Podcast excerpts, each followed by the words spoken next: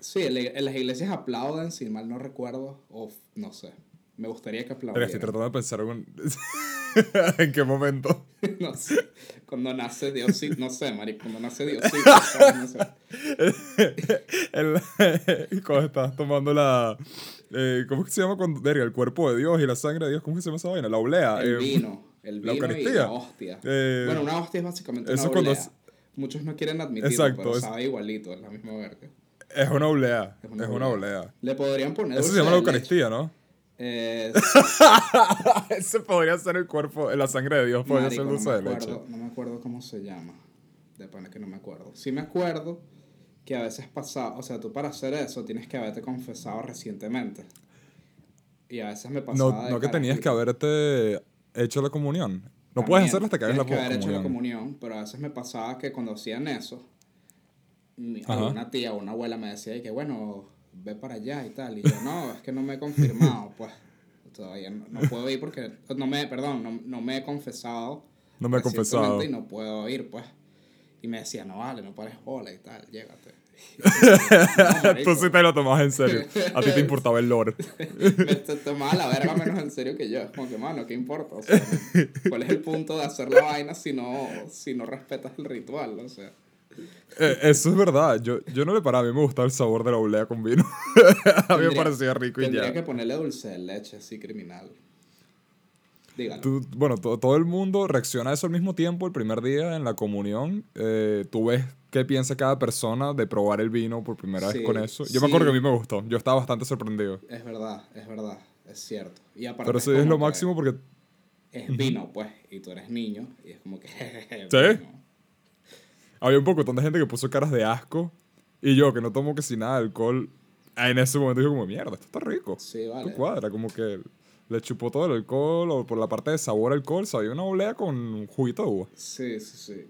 Estaba bien bueno. Yo me acuerdo después de la comunión, un carajo del colegio me decía y que una vez me dijo y que tendría que haberme puesto la cruz volteada, así tendría más poder.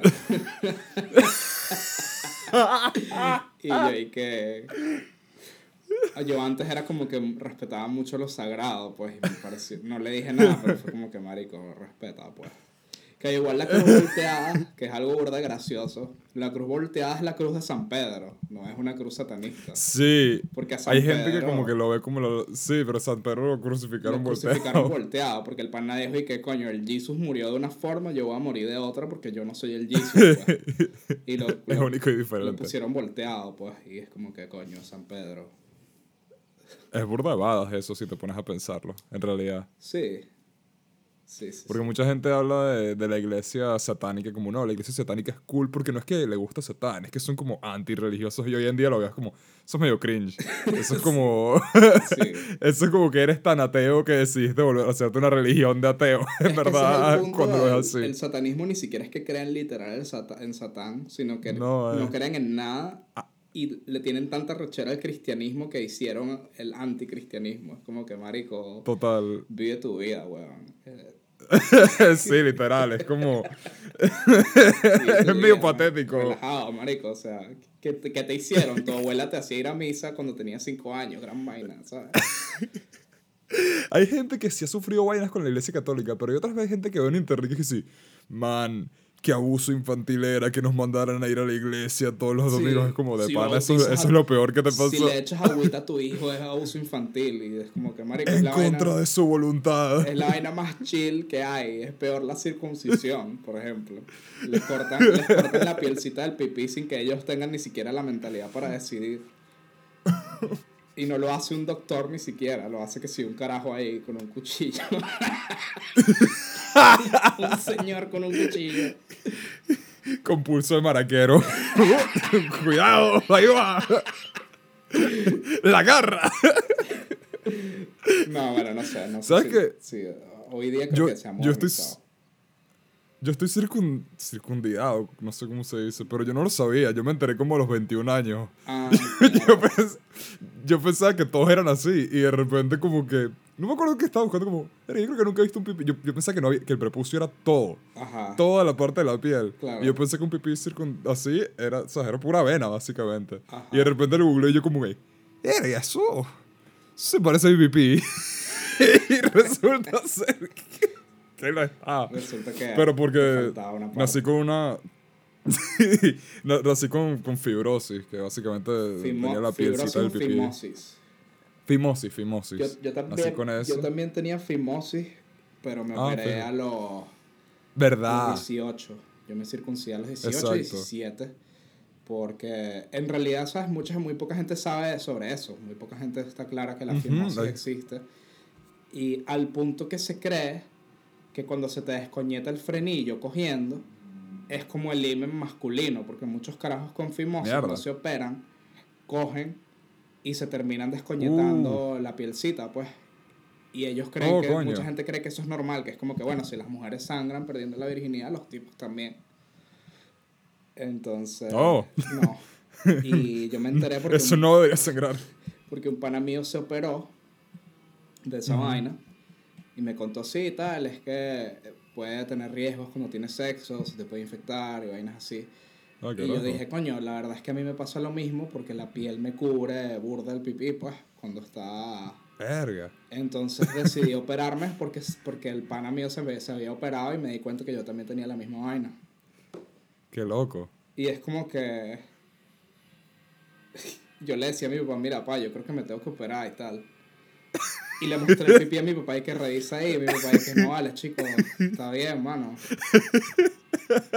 Entonces yo insistí que no, mira, yo creo que tendría que ir a un urólogo, pues. Tengo que ir a un doctor que me diga el beta. Y el urólogo me vio el pipí y dijo, bueno, te operamos tal día. O sea, me vio, me vio un ching así y dijo, bueno, Verga.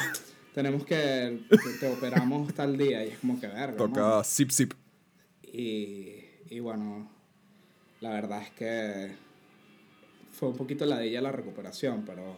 Eso te iba a preguntar, debe ser bastante raro, ¿no? Debe Sí. de arder. No, bueno, no sé, es que yo no- tengo toda la no vida arde, acostumbrado o sea, como sí estoy. duele, sí duele.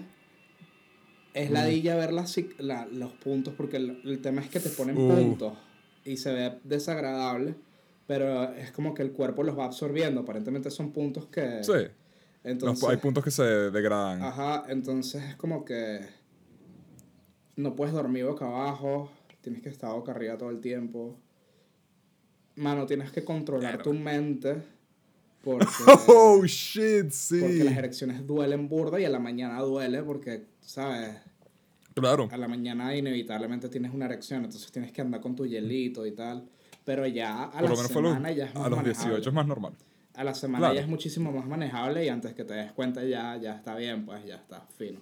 Un hombre nuevo, un nombre nuevo. Estás judío. Exactamente. como Dios manda. Como Dios manda. Este, y eso. Ahora por lo menos 25 personas saben de mi operación del pipí. y 25 personas saben de- del- del mío también. es que. Es que me dio risa que yo toda la vida escuché de eso y yo pensando, nah, eso es otra vaina, qué loco la gente que está. Y de repente darme cuenta a los 20 era como, mierda. yo, pensaba, marico, yo". pensaba que la circuncisión era que te cortaban el glande antes. Como que verga, los judíos no tienen glande, qué bola. eso es más grave. Yo cuando era, cuando era, cuando era más pendejo, pues, cuando era más carajito. eh, pendejo en Argentina es como decir carajito. Ah, ok. Este, y bueno, eso. Y bienvenidos a la cooperativa. yo te estaba viendo porque pensé que ibas a decir algo para cerrar eso. Eh, hoy tenemos un invitado. Todos nuestros especial, capítulos abren así. Un señor con un taladro. Eh, vamos a estar Sí. escuchando su, su hermoso trabajo, probablemente, a menos que, que no llegue al micrófono. Pero lo más seguro es En que mi caso también. En mi caso también es posible que escuchemos algo porque tengo la ventana abierta porque está empezando el verano Sí. y me rehuso a tener la ventana cerrada. Pueden que escuchen los Eh, hermosos sonidos de España y, y bueno, el, el trabajo de este amable caballero que decidió, decidió ponerse a taladrar a la, a la una de, de la tarde, pues, relajado. Bueno, una hora en verdad bastante aceptable. Es una hora aceptable, la verdad, sí. O sea, es preferible Sí, que o sea, sea que si no- domingo a la mañana. Exacto, hay mucha gente. Bueno, es un día de la semana, supongo que esta hora no importa, pero imagínate un sábado, un domingo a las, exacto, un domingo a las 9, lo matan. Es para matarlo, sí, es para meterle un coñazo. Yo soy Andrés, conmigo mi primo Gabriel. Este es el capítulo 7 de la cooperativa. Ajá. Y en este capítulo, bueno, queremos hablar de, de dos temitas, un tema pequeño y un tema más grande. Exacto. El tema pequeño vamos a hablar de un nuevo juego que salió hace poco, Biomutant, Sí, eh, que tenemos opiniones al respecto, pero no sabemos qué opina cada uno.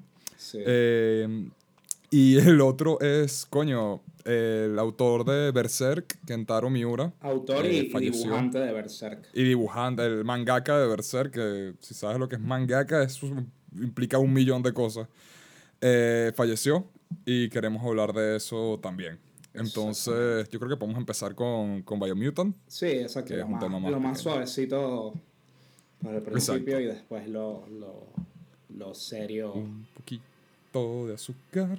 ¿Quieres, ¿quieres empezar eh, explicando más o menos qué es Biomutant? Bueno, ¿De dónde Biomutant es este un juego eh, open world, sería como que tipo GTA, que puedes ir a, a cualquier fucking lado. Sí, Eh, en Sandbox. que sucede en un mundo postapocalíptico. Si no me equivoco, es que los humanos hicieron mierda todo y los animales entonces resurgen como, como mutantes antropomórficos. Sí, es y- como post, post-apocalíptico. Y bueno, se dividen en, el mundo normal. en distintas civilizaciones con una estética bastante asiática. Y hay kung fu. Este, y parece, parece que hay como un árbol en el medio de todo que se llama el árbol de la vida. Y ese árbol El es árbol como la la última esperanza para preservar el mundo. Es un mensaje vega- ve- ve- vegano, básicamente. Es como contaminación, humanos malos. eh, Yo soy ecologista, no sé si vegano. árbol bueno, humano malo. Creo que con la cantidad de violencia animal no puedes decir que es un mensaje de vegano.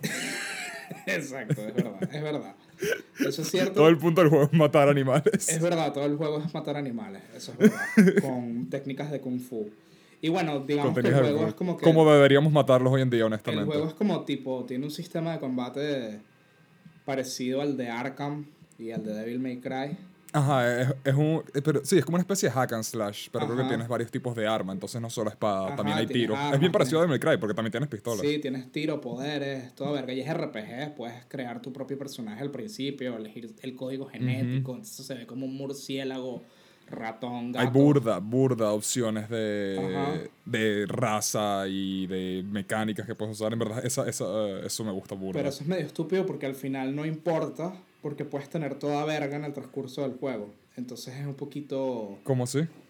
Es como que si te, si te pones la inteligencia baja, igual puedes ganar Ajá. inteligencia más adelante. Ah, es solo para, para iniciar los stats. Exacto. Da más tarde, puedes pues. adquirir ok, las ok. habilidades más adelante. Eso no me gusta en realidad. Debería, o sea, debería ser más conservador en ese sentido. Eso es lo Hmm. que también vi en una reseña. No sé si, porque eso es otra cosa. Nosotros realmente nunca vamos a saber del todo cómo es el juego a menos que lo juguemos. Y, Exacto. y bueno, no, no, no tenemos realmente los equipos para hacer eso. Yo, por lo menos yo no. Y tampoco tengo la, el real pase para gastar en un juego de 60 dólares que hicieron 10 personas prácticamente. O sea, que ladilla. Sí. Y tiene mucho tiempo en development. Este Sí. juego está, había bastante hype desde hace un tiempo. No me acuerdo cuándo fue que lo anunciaron en primer lugar, pero Tiene como un Eh, año anunciándose, una cosa así. sí, no, no, no, más y todo. Porque yo me acuerdo hace relativamente poco volvió a salir el juego como que antes de que saliera empezaron a volver las noticias de que, hey, Biomutant, pronto va a salir. Sí. Y la gente está como que, mierda, este iba a ser un juego hace un billón de años, no, no me acuerdo. Y bueno, estéticamente se THQ parece un poquito a Breath of the Wild pos- post-apocalíptico. Ujú. Pues como que muchos arbolitos y, y cosas tiradas por ahí. Porque es como que la ciudad de humanos hecha, hecha mierda, pero entonces está creciendo vegetación. Entonces se ve como un bosque ciudad y cosas así. pues. Eh, Este, a nivel de, de, bueno, si quieres empezar con, ah, ¿qué- qué- en general, ¿qué te parece el juego? Bueno, yo, yo he visto poco porque salió que sí, ayer, que salió como anteayer, una cosa Sí, así. muy, muy pronto. Y estuve viendo un poco un poquito de gameplay, una, un par de reseñas ahí. Eh, y en todo lo que veo se, se, se ve como un poco repetitivo, la verdad. Y una cosa es que tiene ese sistema tipo Dark Souls, Batman, este, Devil May Cry, que es como que ruedas, disparas y, y pegas. Y también tienes un montón de poderes. Tienes varias cosas que puedes hacer en el combate. Y se ve burda de visto, o sea, es vistoso, de pana que es súper estético Es muy combate. vistoso. Las animaciones están finas. Pero una Con que sí, vainas gigantes de, de títulos de cómic cuando le pegas a alguien. Ajá, exacto. Y una vaina que, que, mi, que yo tengo una crítica para ese tipo de juegos es que el juego no te da no te, no te da una razón para que utilices una u otra cosa. Tipo que lo que quiero decir es que tú puedes simplemente echarte para atrás y disparar y quedarte ahí, pues, y esquivar y disparar y esquivar y disparar.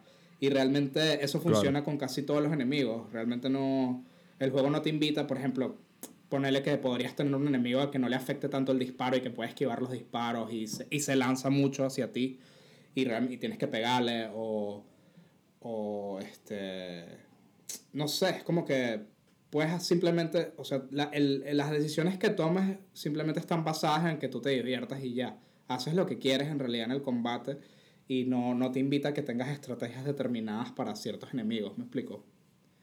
Y eso hace que sea aburrido eventualmente. Capaz que al principio gozas una bola porque de pana que el bicho es es súper acrobático. Esa es la pero- vaina. Me, me gusta en ese caso cómo se ve moviéndose la, la fisicalidad del personaje. Exacto. Se nota que además es un animal, entonces en ese sentido es bien fino porque es burda de rápido, es pequeño. Exacto. Eres un básicamente es como como como como Daxter de Jackie Ajá, Daxter, es como si pudieras jugar como él. Es como Daxter o como Clank de Ratchet. y- No, Ratchet se llama Ratchet. Este. No, Clank era el, el otro, Claro. pero exacto, él es como Ratchet en todo caso. Ratchet. Y. Y bueno, eso. Entonces siento que. Que realmente lo. Siento que es muy descerebrado el combate. Pero eso es en la primera impresión que me da que veo todos igualitos. Siempre hay como tres o cuatro locos chiquitos y uno grande que aparece. Y tú disparas un Sí. poquito, por ahí te la de disparar, te acercas, metes coñazos, saltas y vaina. Pero en realidad lo que podrías hacer es disparar o, o tirar coñazos sin ninguna consecuencia. Realmente el juego Bueno, no te la quita, diferencia sí es que se te acaban las balas, no es como como del May Cry. Creo que sí, no estoy seguro. Creo que quizá depende de Sí, tu sí, sí. clase. En, lo- en los gameplays que he visto tienes que cambiar. Ah, bueno. Sí, buen punto. En los gameplays que he visto hay gente que ha tenido que cambiar eventualmente a, a espada ya porque Claro, se quedaron sin balas. claro, claro, claro. Y... A mí... ujú. ¿Qué más te iba a decir? No, más nada. eh, Me recuerda mucho a Fable, que Fable te- es un RPG burda de Fable. Verga. Pero realmente el combate es súper estúpido y descerebrado. Ya llega un punto que acumulas un poco de poderes y ya te vuelves, o sea, matas a, a Es la muy gente. button masher. Sí. Y se ve como el, se- el combate se ve fluido y hermoso, pero no sé, eh, es descerebrado. Como Te entiendo. Sí. Así que Mi, es mi mayor peo con el juego, porque de nuevo, también me pasa lo mismo que ti. Yo solo he visto el juego, no, no lo he jugado. Ajá. Eh, es ese tipo de gameplay se ve divertido y me gusta la rapidez y todo esto. Eh, y me gustan mucho los conceptos con los que hicieron el mundo. Me, me, me parece fino que sea. Antes que nada, me parece fino que además sea. Ay, coño, me acabo de desconectar el audífono. Que sea un animal, porque es como un poquito inusual ese tipo de personajes para, para un juego. Sí. Tipo, siempre, siem- siempre me aprecio que, que un juego trate de hacer algo que no sea simplemente. eh, Porque podría ser un hack and slasher de un tipo en tercera Sí. persona. Pero el hecho de que sea una ratica loca le, le da un toque diferente. De la misma manera que como, como Echo de Dolphin. Sea, es diferente tener un plataformero que ser un delfín nadando por el mar. Eso ya de por sí, mi- Eso es verdad. Eso, por lo menos a sí. mi lado. Y aparte Sí, de como algo que tratan- fino. hoy día tratan de que todo sea se vea súper serio y se está acabando un poco esa, Ujú. esa moda de, de plataformeros con animalitos que son buenos y simples, pero Sí. tienen su complejidad y dificultad al mismo tiempo. Yo creo que este Irónicamente, ahí trata está eso. mi mayor problema. Porque me gustaría que fuera un poquito más eh, cartoon en ese sentido. Ujú. Porque creo que lo que más me, me, me, me quita la atención del juego es que visualmente se ve tan... Parece algo que harías con assets de Unity. Parece que te descargarías Unity o, o Unreal Engine y Ajá. comprarías pack de montañas y árboles y pueblos. Y Claro. pones todo eso. Y donde está la originalidad es en el diseño de los personajes. Eso está bien cool. Y quizás como en el, ¿sabes? Eh, si, ves, si lo ves como un todo, quizás el mundo tiene su vaina fina. Pero cuando veo ese tipo de juegos donde... ¿Sabes cuando ves los videos que sí? Mario, pero no Unreal Engine. Ajá. Y es como... No, no termina de, de agarrar ese, ese Sí. feel interesante. Me recuerda Sí, también al sí. juego este que sacaron de, de pelea de anime de Jumpstar, no sé qué vaina, Battle, que eran como los personajes de, de Shonen Jump, pero en un mundo Ah, Jump relativamente Force. real. Jump Force. Ajá, Jump Force. No, nunca me termina. A veces los personajes se ven cool, pero los fondos y los mundos se ven tan genéricos que podrías quitar el personaje y meter al pana de Just Cause y sería. y entraría perfecto ahí. O sea, es como que ponen el, el diseño de la gente como algo eh, exagerado o cartoon y un poquito más fantástico, pero luego el mundo sigue pareciendo algo que trata de ser Es muy realista y ya. Y no realista. sé, me terminas. Y también Sí, llega un me punto en termina que pareciendo aburre, aburrido. aburre ver, ver los arbolitos y los carros oxidados. Llega Total. un punto en que se te acaba eso. Mierda, sí. Y empiezas Todo- de a... tantos juegos de esta generación y tienen te eso. empiezas a mamar el mismo si- sistema de combate tipo Arkham que de pana se pone viejo muy rápido. se pone viejo muy rápido. Entonces- es satisfactorio a veces, pero tiene que ser muy medido. Exacto. Y esa es la otra vaina, es un open world y es como verga. No, no, no sé qué tanto me interesa andar tanto por ese mundo de assets de Unity. Y ese es el tema. El, el open world no es lo suficientemente complejo a nivel de decisiones como para ser un Ujú. RPG. O Total. sea, un RPG bueno. Y, pero el sistema de combate tampoco es lo suficientemente rico y Exacto, robusto para eso. para entonces no, no tiene ningún punto fuerte. Es como que el que es, es la definición del que mucho abarca, poco aprieta, ¿sabes? Como que trata Sí. de hacer muchas Sí, sí, sí. cosas, pero no llena la expectativa en ninguna. Siento que es un juego que podría tener una buena secuela. Sí. Eh, tiene toda la pinta de que podría salir la secuela en unos años y arreglar muchos de estos problemas. no, y Que quizá no son tan difíciles. Es, es más- ni siquiera una secuela, sino que quizá puedan actualizarlo y meterle más vainas. El tema es que el Dentro de juego todo, sí. sale, marico, está carito el juego, sale 60 dólares y no Sí. cuadra que sea tan caro para un juego que hicieron cuatro gatos ahí. Es de THQ Nordic, por lo menos el publicador, que de por sí es una compañía pequeña. THQ Nordic fue la mezcla ahorita que hubo entre THQ y Nordic, que han estado, se unieron esas dos compañías porque THQ había cerrado Ajá. y luego empezaron a sacar juegos juntos. Este, y eh, han sacado cosas interesantes. Ellos sacaron el remake de SpongeBob Battle for Bikini Bottom Ajá. y sacaron el remake de Destroy All Humans, que he escuchado en verdad que está bien fino. Sí. Eh, pero, pero ahorita, no sé, es- este, es como este tipo de juegos en específico, no sé ni cómo describirlo, pero me da la vibra de, de, de juego independiente hecho con assets de Unity, que en parte está fino que, ¿sabes? O sea, es medio chimbo que, que este equipo de verdad tan pequeño Sí. lo pongan así en el estrellato y ¿sabes? te van a juzgar este juego pequeño como si fuera un triple A. No tienen no- quizás el dinero para hacer estas cosas originales. Claro, eso es verdad. Yo no tengo ningún problema con que tenga esa estética que, que sea como que se parece a Rango, que es así sucia, los animales hechos mierda, cosas así. Sería rechísimo, pero Rango tiene más personalidad. Sí, obvio. Y Sí, sí. pero Ujú. me hubiese gustado que explotase más las mecánicas hacia el plataformero, hacia los puzzles y minijuegos, como Jackie Sí. Daxter. Y lo haces el juego más Total. pequeño, pero le metes más cositas para hacer sin tanta Eso me encantaría en tantos juegos. Y el juego que, se que hace no menos sean. repetitivo y, y ya, pues. Exacto. A mí me, me parece más interesante el modelo Dark Souls y Sekiro últimamente, que es como no es un open world como tal, Ajá. son áreas bastante abiertas, Exacto. seguidas una de la otra, pero es como que, hey, literal podría ser perfectamente, mira, este es el nivel de nieve, y este es el nivel de selva, y este es el nivel de playa, que es como un juego tipo Jackie Daxter funcionaba, que es como, Ujú. sí, es un open world, porque puedes viajar tranquilamente, pero ese open world está compuesto esencialmente de, de sus propias islas Y individuales. tiene no como... minijueguitos ahí. Y de, ajá, exactamente. Tiene cositas para Tiene hacer. cosas que explorar. Y eso. Pero la exploración. Y eso como que le da más variedad sin tanta huevonada. Total. Porque ya no hay muchos juegos que puedan hacer esa parte tan abierta, en mi opinión también. Que si Breath of the Wild probablemente fue el más interesante que lo hizo de último. Aunque no juego que sí. He escuchado mucha gente hablando cosas muy buenas de Ghost of Tsushima. Entonces Ajá. quizás ese también. Y bueno, estoy jugando ahorita Death Stranding. Eh, pero es uno, ese es un open world muy particular. Tipo. ¿Cuál era Es, es Stranding? más de exploración. Es el, el nuevo de Kojima. Ah, ok, sí, sí. Eso tiene como Con- opiniones muy mezcladas, porque hay unos que les encantó. Muy mezcladas. Y hay otros a los Ujú. que dijeron, y que verga, que ladilla este juego. Yo estoy en el campamento de que me encanta. Tipo, Sí. no hay nada como este juego. Porque también tuve suerte de que, ¿sabes? Lo estoy jugando un año después de que salió y ya sé cuáles eran las críticas que tenía la gente. Entonces, vine como preparado para lo que. ¿Sabes? Cuando salió el juego, toda la gente está preguntando, tipo, ¿es un juego? ¿Qué coño va a ser? Sí. ¿Es Metal Gear? Y ahora, ahora que lo estoy jugando es como, ah, ok, es, La, la forma más. Es como una especie de walking simulator. Pero en el sentido que walk, eh, caminar en el juego es una mecánica en sí. Tipo, Claro. hay una lógica interna a cómo tienes que caminar, cómo Claro, te claro. tienes que desplazar, qué tienes que hacer pensando cuando vas de un lugar a otro. Y eso me parece. O sea, Eso te lo juro que es uno de los juegos más interesantes.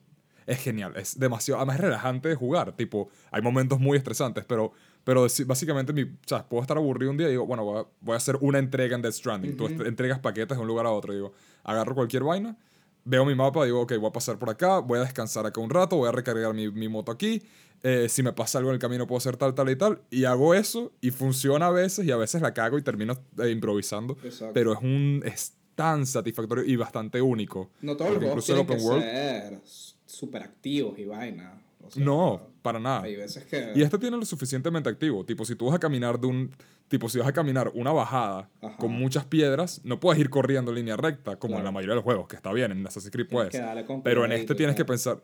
Exacto, tienes que pensar ok, cuál es el relieve, cómo está distribuido Ajá. mi peso en las vainas que tengo encima. Exacto. Me Eso puedo ir por los lados y esa un juego vaina que se tome en parece es serio súper interesante. del piso. Ujú. Eso está fino. Ningún Total. juego hace eso. Ninguno. Y no, no espero que otros juegos lo hagan. Tipo, está bien que eso sea. Si esa quiere ser su única vaina, está fino eso. Ajá. Mira, el, Pero uno de los no me gusta- mejores open world que yo he jugado es Metal Gear Ground Zeroes, creo que se llama. Grand, eh, Phantom Pain. El último, el último que hizo el Kojima antes de, antes de que le, lo despacharan. Phantom Pain, Phantom Pain. Marico, es uno de los mejores RPG que yo... Perdón, uno de los mejores open world que yo he jugado, weón. Total. Porque... Total, tiene mucho, mucho de las mismas partes únicas de esas mecánicas también. Y tampoco es así super open world, así como GTA, que vas a cualquier No. lado al pedo, sino que tú decides dónde caer y hay como misiones en distintos sitios. Entonces eso lo hace Exactamente. muy... Y te empiezas a acordar y todo de cuáles son los lugares que estás viendo. Hay algunos que es como... Hay, hay, hay open worlds que, que es como siento que, o sea, que nunca he estado en este lugar y puedo Ajá. haber pasado ahí un millón de veces, pero no en un buen sentido. Es más como que el mundo no es tan interesante como para Sí. pararle. No es como, tipo, tú me llamas Red Dead Redemption y yo te puedo decir cómo llegar hasta, hasta Blackwater desde México y puedo acordarme perfectamente de los Exacto. caminos que Ah, veía. sitios Porque incluso en ese...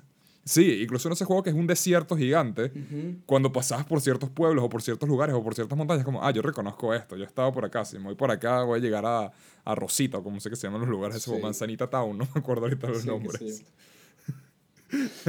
Pero, pero es eso, eh, hay muchos open worlds que, que confunden como que personalidad con espacio. y Exacto. No tienes que no ser tiene una verga enorme donde, donde puedes caminar eternamente. Nada más tienes que hacer que haya sitios, que cada sitio sea divertido y que te dé razones para estar.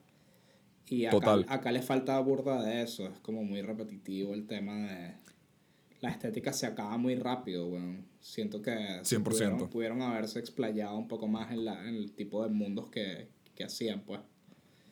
Aparentemente, porque muchos escucho podcasts con developers y hay varias páginas que sigo este tipo, muchos de los juegos de la generación que viene Ujú. están más enfocados no en mundos más grandes, sino en mundos más densos. Mm. Entonces, por ejemplo, vamos a tener muchos juegos que son de, a nivel de tamaños de mapa, no mucho más grandes que los que tenemos hoy en día, o incluso en muchos casos más pequeños, pero esos mapas van a ser más densos y además tus decisiones en los mapas van a tener más importancia. Por ejemplo, ahorita se viene... eh, eh, ¿Te acuerdas de Dead Island? Eh, que sacaron Dying Sí. Light, eh, Sí, sí, que era el. Dead Island con parkour.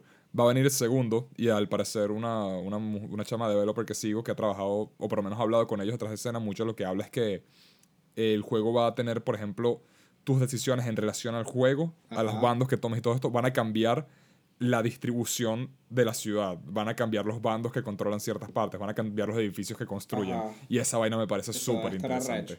Y eso es el tema que Eso también me tiene parece este mucho más juego, que casi literal cuando empieza, te sale una mosca negra y una mosca blanca y casi que te dicen y que, oye amigo, ¿quieres ser malo o quieres ser bueno? O a, lo a lo infamous. Ajá, y es como burda de, ajá, bueno, para eso no me pongas ninguna decisión y que yo haga lo que me Literal. O sea, Literal. Había, había un punto en Infamous que te decía que si quieres, quieres darle la medicina a toda la gente que la necesita o quieres quedártela toda tú. claro, marico, coño, eso déjame- ¿Cuál será la buena decisión? déjame ser bueno y ya, o, o, o no sé. Yo, yo, yo no soy fan de Skyrim, pero Skyrim tiene ese feel de que tú te conoces el mundo de Skyrim Marico, en Skyrim tú puedes ¿no? estar una hora hablando con un bartender y Sí. Y eso tiene un efecto en lo que, en lo que, o sea, y lo mismo Fallout. Mucha gente le gusta Skyrim por eso. En Fallout todas los mundos son tipo, tú conoces bien. En Fallout al principio, tú llegas a un pueblo, en Fallout 3, Ujú. y hablas con un carajo y que, mira, tengo un trato para ti y tal. Agarra este interruptor, te vas para tal torre y lo aprietas. Una vaina así. Y puedes, puedes destruir un pueblo entero con una bomba nuclear. Puedes hacer mierda un pueblo Literal. desde el principio. Y, no, y el juego no es que te dice, mira, esto es malo, sino que simplemente tomas esa decisión y el juego después te dice, agarraste mal karma. O sea, eres un mal tipo. Exacto. Y después en el New Vegas, por hacer ese tipo de cosas, agarras mal la reputación con ciertos, ciertas facciones. Y esos Que hacían no los son- Fallout originales. Esos juegos no son grandes. Tien- si, No. si lo piensas bien, son pequeños, pero puedes hacer muchas cosas en cada sitio. Entonces, como que pudieron haber trabajado más en eso. O sea, centrarse en algún aspecto que tienen los open world y trabajarlos, en vez de hacer todas esas Total. cosas sin completar ninguno. Eh, Creo que es mucho por la influencia de Ubisoft que sí con Assassin's Creed. Porque Sí. Assassin's Creed fue de los, de los mapas grandes donde puedes además subirlos verticalmente. Sí. Y es como, bueno, vamos a poner un millón de puntos en el mapa, pero esos puntos son literalmente una pluma que tienes que agarrar. Y Exacto. si agarras 200 plumas, te dan un beso. O sea, no, no significan nada. Si agarras 200 plumas, este, te ganas una capa de color morado. No sé, creo que ni siquiera. No, es literalmente eso lo que pasa. te dan una capa. Exacto. La capa, la ca- en, en el 2 te daban la capa auditore porque yo conseguí las malditas 100 plumas. Ajá. Y lo que hace esa capa es cuando te metes en un pueblo te persiguen de una. Ujú, Que está fina la idea, pero después de conseguir 200 plumas no quieres jugar el maldito juego más nunca. Exacto. Entonces, a menos que te den algo que cambie todo el juego, no te va a interesar que te den esa capa de mierda. No, y el combate es, es como que eh, cuando combates es muy difícil suspender la credibilidad que todos te rodean y te atacan uno por uno. Es como que, marico. Sí, pero eso es en todo, ¿no? eso eso lo ves en cualquier cosa hoy en día. Es como, wow, Sí. muchos panas ahí que no están haciendo nada. Sí, todos deberían simplemente como que levantar la espada y correr hacia ti de frente. Y ya. Rodearte en un círculo y todos corren de Y frente ya, con una marico. espada. Exacto. Ujú. Exacto. Bueno, no me acuerdo que estaba viendo el otro día que estaban hablando de las espadas y lo inútil que es la espada y cómo en verdad la mayoría de los guerreros no usaban espada. La lanza era lo que se usaba. Sí, la espada era que sí, tipo, si eres, si eres el príncipe, te enseñaron a usar una espada y hay que sí, una persona que usa espada por batallón porque es una persona que sabe usar la espada y es muy bueno. Pero para la mayoría de la gente la espada es un peo y no vas a aprender a usarla bien. En cambio, una lanza es como, es larga y tiene Sí. una punta eh, No, que sí, pega. se, sí se utilizaban espadas, pero yo creo que eran situaciones más concretas. El tema Sí, es que la espada no eh, en penetra. batallas donde no sirve. no penetra la armadura. Exacto. Entonces en guerras grandes como que no se utilizaban espadas. Pero No, era más que en nada- situaciones un poco más acercadas a lo cotidiano, sí, pues, o en saqueos o vainas así. Pero, Sí. pero es verdad que... Pero no era la- no vas a ver un batallón saliendo todos con espadas a menos que sea no y sé. bueno, más adelante, cuando, cuando había armas de pólvora y ese tipo de cosas, sí, sí se utilizaban un poco más espadas y, es- y esas vainas, pues. O Total. no sé, capaz que te burlabas del bigote de un carajo y tenías que matarte con él porque le ensuciaste su honor. A veces toca. O, o, Sí, al- eso o alguien te acusó de, de violar a alguien, pero el sistema judicial básicamente era, bueno, nos batimos en un duelo y el que se muere se equivocó, pues. Y así era. Duelos judiciales. Literal. Así era. sabes, eso, eso era. No, no, así funcionaba y no tengo, deberíamos volver a eso, pienso yo. Yo creo que Eh, deberíamos el, que el volver mejor a- espadachín es el inocente. Exacto, bueno, o sea, te funan en Facebook, tú retas a la persona que te funa y si tú lo matas a coñazos, tú tenías razón. Tú, el otro Total. equivocado. Porque al final del día, El otro está muerto, entonces. los dos sistemas de funa son igual de, de estúpidos con respecto a la realidad. Entonces, Totalmente. Porque simplemente no, no, no nos batimos en duelo y entonces tendríamos peleas divertidas, por lo menos. Sería entretenido, ¿sabes? ¿Tú no viste Barry Lyndon? Que no, no, ¿qué es eso? La de, la de Kubrick. Es una, una película que toma época, es en la época de... Quiero decir la Revolución Francesa, pero probablemente es Ajá. antes o después. Antes. Eh, y hay, un, hay una parte donde retan al pan a un duelo. Ajá, Y un duelo de esa época que, ¿sabes? Los dos agarran su pistola y dan sus pasos y se voltean y se meten un tiro. sí. Y ver eso fue como, mierda, qué estúpido en verdad que la gente hacía esto. gente Porque no te lo ponen como algo honorífico ni nada, te lo ponen No. como do- dos tipos con una pistola medio cagados que se disparan y el Sí. bicho le dan en la pierna y empieza a gritar horriblemente. Sí, es como, sí. O sea, ¿qué coño más esperas que vaya a pasar? Hay una pelea de, de una peli de Akira Kurosawa, se llama, eh, creo que es Rashomon, si no me equivoco. Ajá. Y hay como tres versiones, porque hay como un suceso, y el suceso lo cuentan desde tres puntos de vista distintos, y después te Ujú. cuentan el real. Entonces hay una pelea de espadas en distintas versiones, y la pelea real es que los dos tipos están cagadísimos porque no se quieren matar, pues. Entonces que se caen al piso, se, se agarran, forcejean. y es como que dices, verga, qué pelea tan, tan patética y tan genial al mismo tiempo, porque probablemente es como fueron muchas peleas de samuráis y vergas en, el- en los bosques y tal. Total. Este, porque, coño, la verdad es que darse cuchillo da miedo, pues caerse a espadazos De bola. de miedo. Es que incluso coñazo normal, tú, tú, tú, cualquier persona que ha estado en un colegio sabe la decepción, que es Sí. dos carajos que lo que hacen es como que ponerse el pecho, casi darse un beso, Sí. y máximo cuando se agarran a coñazos es que si alguien le jala la camisa al otro y es todo incómodo, nunca, es Nunca. muy difícil ver una coñaza de Sí, verdad es satisfactoria. difícil, Es muy difícil. Yo, yo en parte entiendo a los que metían casquillo que, que se aprovechaban de alguna de alguna pelea entre amigos para uno se iba para, para un lado y el otro se iba para Claro. otro y decían, "Verga, ¿sabes Uno quiere ver mamá, sangre". de tu mamá y tal. Como que trataban de, de, de crear una pelea porque era burda aburrido por lo general. No pasaba nada, No no pasaba pasaba, nada, una nada. mierda. No. Maricos todo. no, nadie se, nadie se caía coñazos, por lo menos en mi colegio. Y luego ves kids, y van cuatro contra uno con una Sí, patineta. con. Y es como. Pero bueno, la veo ahí y digo, coño, quizás no quiero ver una pelea en la vida. no quiero ver nada Claro, parecido a esto. Coño, qué chimbo. Bueno, pero eso ya es un Una vez aquí vi una. Eso fue un linchamiento literalmente. Sí. Aquí, aquí una vez vi una, estaba, estaba, sal- estaba llegando de noche de un barrio que se llama La Latina. ¿Un Eh, linchamiento o una pelea callejera? una pelea callejera. Había. Estaba. Estaba un carajo blanquito con barba grande. Que sí, sentado, no me acuerdo. Y, y había un negro Sí. eh, acostado en el piso. Probablemente era, era Marruecos. Y lo digo porque el pana como que le dijo algo. El, el blanco le dijo algo. Sí. Eh, tiene pinta por como luego reaccionó la policía de la gente que eh, fue algo racista. Ajá. Y el negro se para y le mete una cachetada en la cabeza, pero que el tipo se cae al piso y como que trata de defenderse para, para pelear. O sea, como que trata de ponerse para poder pelear. Y el bicho simplemente le mete otra cachetada al carajo hasta Sí. dejarlo en el piso. Verga. Y luego el, luego el pana, el negro, hizo algo bastante cool. Se puso las manos en la cara como que, Dios mío, qué ladilla. Y se acostó en el piso y empezó a fumar un cigarro.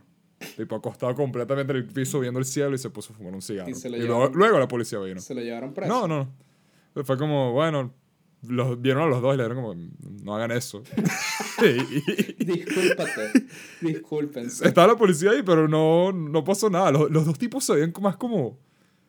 La, la pelea además no, no fue tan extrema porque los dos parecían estar fastidiados, como que no querían pelear. Parecía como si fuera un show que tienen que hacer cada semana y ya no tenían la misma química que solían tener antes. Te lo juro que no.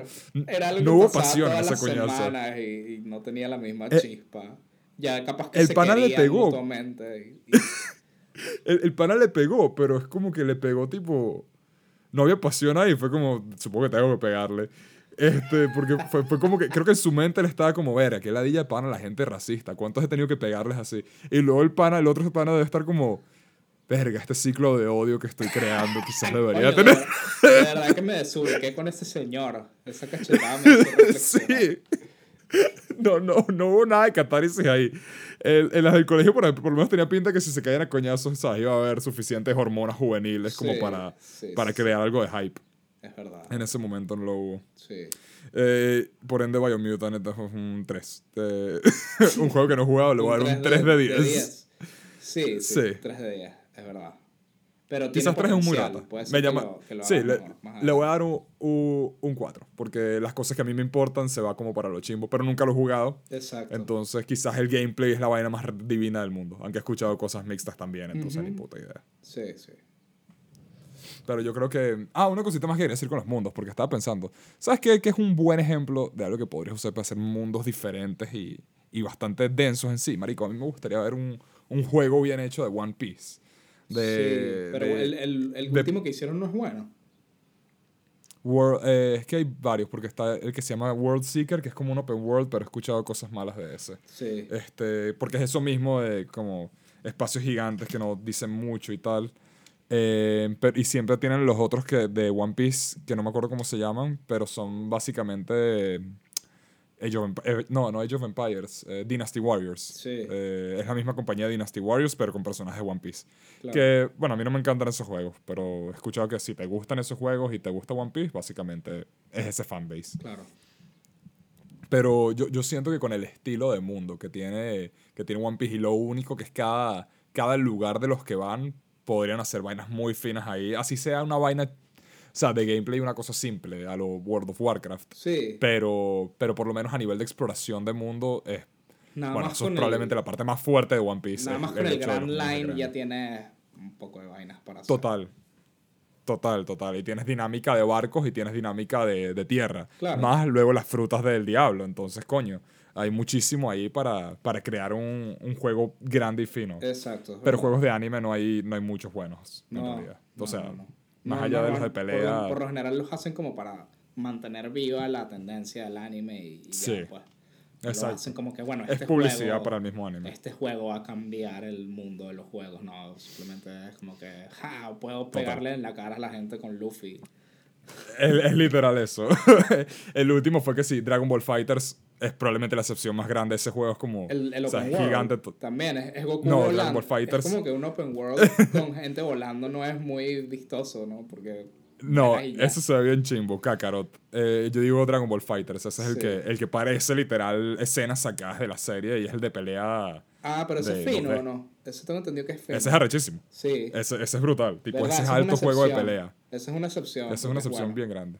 Juegos de, juegos de anime buenos no. O sea, no, no se me ocurren bastantes. eh, y la mayoría era. Bueno, que sí. A mí me gustan los de Ultimate Ninja Storm de Sí. Naruto. Es como una buena adaptación de la historia. A mí me encantaban Pero todos incluso los eso. de anime, porque realmente funciona. O sea, me gustaban incluso los de Sí. Saint y esas vainas. Este, el- el- Pero te das cuenta que, que los mejores juegos de anime son que sí, en verdad, Persona o, o fucking Final Fantasy es el mejor juego de anime, ¿sabes? Exacto, no, los mejores juegos de anime anime no están realmente. basados en ningún anime. Guilty Gear, ¿sabes? No sé. Guilty Gear es exacto, no los mejores juegos de anime. Exacto. Los mejores juegos de anime eh, salen animes malos basados en ellos, más que nada, no, no al revés. Sí, sí, sí, tal cual. Este, pero bueno, el otro tema que queríamos hablar, eh, que irónicamente en realidad, Marico Berserk tiene dos juegos de anime, uno en Play 2, tres juegos, tiene un en Play 1, en Play 2 y en Play 3. Sí. Y el de Play 1 y Play 2, especialmente el de Play 2 es bien de pinga, es como un Devil May Cry, eh, pero al parecer el combate tiene burda, vainas técnicas muy finas y, y adapta buena parte de la historia. Sí. La gente, es como un clásico de culto. Eso, eso me lleva a un comentario que me gustaría hacer, pero todavía no, pues. Dale. Todavía no. Ah, Vamos, a- a abrir el tema y después. Vamos a abrir el tema que, bueno, como dijimos en la introducción, eh, Kentaro Miura, eh, el mangaka, eh, que para los que no sepan lo que es un mangaka como tal, es, o sea, en el mundo de los cómics occidentales, cuando tienes un escritor de cómic, lo más probable es que, ¿sabes? Él se meta en medio de, por ejemplo, es contra DC contrató a este pana para escribir Batman. Y él va a estar por este el número limitado de, de capítulos de Batman. Sí. Eh, y luego va a venir otra persona. Y en el mejor de los casos, cuando ya es alguien independiente, es esta persona tiene el cómic o la novela gráfica que está trabajando y va a trabajar con uno o diferentes artistas por un tiempo. Eh, y los cómics salen mensualmente con equipos grandes de colorear, de, de tinta, de toda vaina, eh, de- hasta de letrado. En, los, en Japón, eh, con los mangas específicamente es bien diferente porque la mayoría del tiempo son primero sacados en revistas que vienen con muchas vainas. Ujú. Eh, no me acuerdo cómo se llamaba la de Berserk, pero la portada siempre es una tipa en traje de baño. Eh, la portada no tiene nada que ver con la revista de manga como tal, Es pero porque es una Seinen, revista pues. adulta, Es Young para, Animal. Para, es para- Seinen. para adultos jóvenes. Ese es el nombre del Exacto. género. Porque también una cosa es que los... No es un género en realidad, pero la- los mangas se mueven mucho por el tema demográfico al punto que se ha convertido en un género. Por ejemplo, shonen es para jóvenes. Y ya decir shonen es casi decir un género porque los shonen tienen ciertos, ciertos tropos y, y cosas recurrentes que ya lo han convertido en un género. Entonces lo mismo, Seinen es para adultos jóvenes y, y también pasa lo mismo, digamos. eh, así. La mayoría del tiempo la diferencia es que tan... Y muchas veces en el nivel de madurez del material que tocan, porque por ejemplo ves, hay shonen, en, en Shonen Jump está que sí, To Love Ru, o está Rosario Vampire, que son Sí. prácticamente hentais para Sí, adolescentes. sí. La línea, la Eh, línea entre shonen y seinen se ha vuelto un poquito más delgada en los últimos años. Porque Attack on Titan parece Muchas un veces- seinen también a veces. Attack on Titan parece un seinen y Death Note tampoco parece, no es que parece un seinen, pero no parece un shonen. Death Note no, toma mucho exacto, esos tropos, exacto. pero está en Shonen Jump. Eh, pero eh, los mangaka trabajan casi siempre semana a semana, tienen que sacar un, un capítulo nuevo del manga. eh, dependiendo de la revista puede ser a veces bisemanal, a veces mensual. En el caso de Berserk por mucho tiempo fue semanal, semanal después pasó a cada dos semanas, luego pasó mensual. Y los últimos años ha sido, los últimos 15 años, una cosa así, Ajá. ha sido cuando el autor saca el capítulo es porque lo saca. En su caso, probablemente es porque de pana la cantidad de detalle en el arte de Berserk Sí. es mucho más grande de lo que Sí, verías sí, en la mayoría Es de los más- es mangas. más o sea, realista. Es absurdo. Es más realista e incluso a veces parece, parece hasta occidental de vez en cuando. En muchos momentos. influencia. Especialmente en los. Como la mitad. Ah, durante el arco de, de Golden. eh, durante Golden Age, definitivamente hay momentos que no parece un manga. Sí, Golden Age es muy, muy occidentaloso. eh, Pero conserva. Y- O sea, el, el- Miura dibujaba muy bien el movimiento. Podías ver el peso de, de- O sea, cuando. Cuando Guts tiraba el espadazo, como que veías la capa moviéndose así como un fucking tornado. Y es como que, wow, hermano, nada más te podías Sí, quedar el- el- un buen rato viendo el cuadro, porque la verdad es que hacía unos dibujos impresionantes a la hora de. De, de Muchas de las escenas de Berserk tienen peso y Sí. para ese manga funciona, es muy importante. Eh, porque incluso luego hay personajes más livianos y Sí. se nota que lo son y es- eso es burda interesante. Pero una cosa es que. God- Guts, la característica que tenía es que a pesar de tener una espadota, eh, se supone que era rápido. O sea, en el lore es rápido. Y eso Sí, está bien la representado. gente menciona que no debe, sí, la gente menciona que no debería poder moverse tan rápido con una espada tan grande y es como, Exacto. verga, ¿cómo capturas esa vaina en dibujos además? En animación es fácil Sí. capturar eso. Digo fácil, pero no había una adaptación buena de Berserk en años.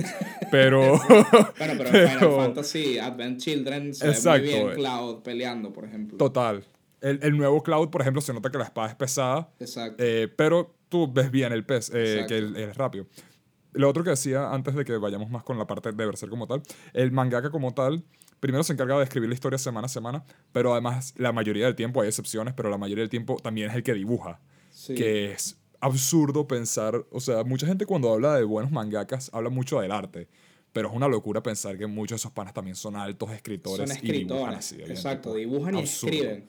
Y tengan en cuenta que la- por lo general publican, o sea, todos los días tienen que tener un manga terminado, creo. Tienen que entregar un manga todos los días, o quizá día Todas de las por semanas. medio. O todas las... Eh, no, todas las, es verdad, todas las semanas.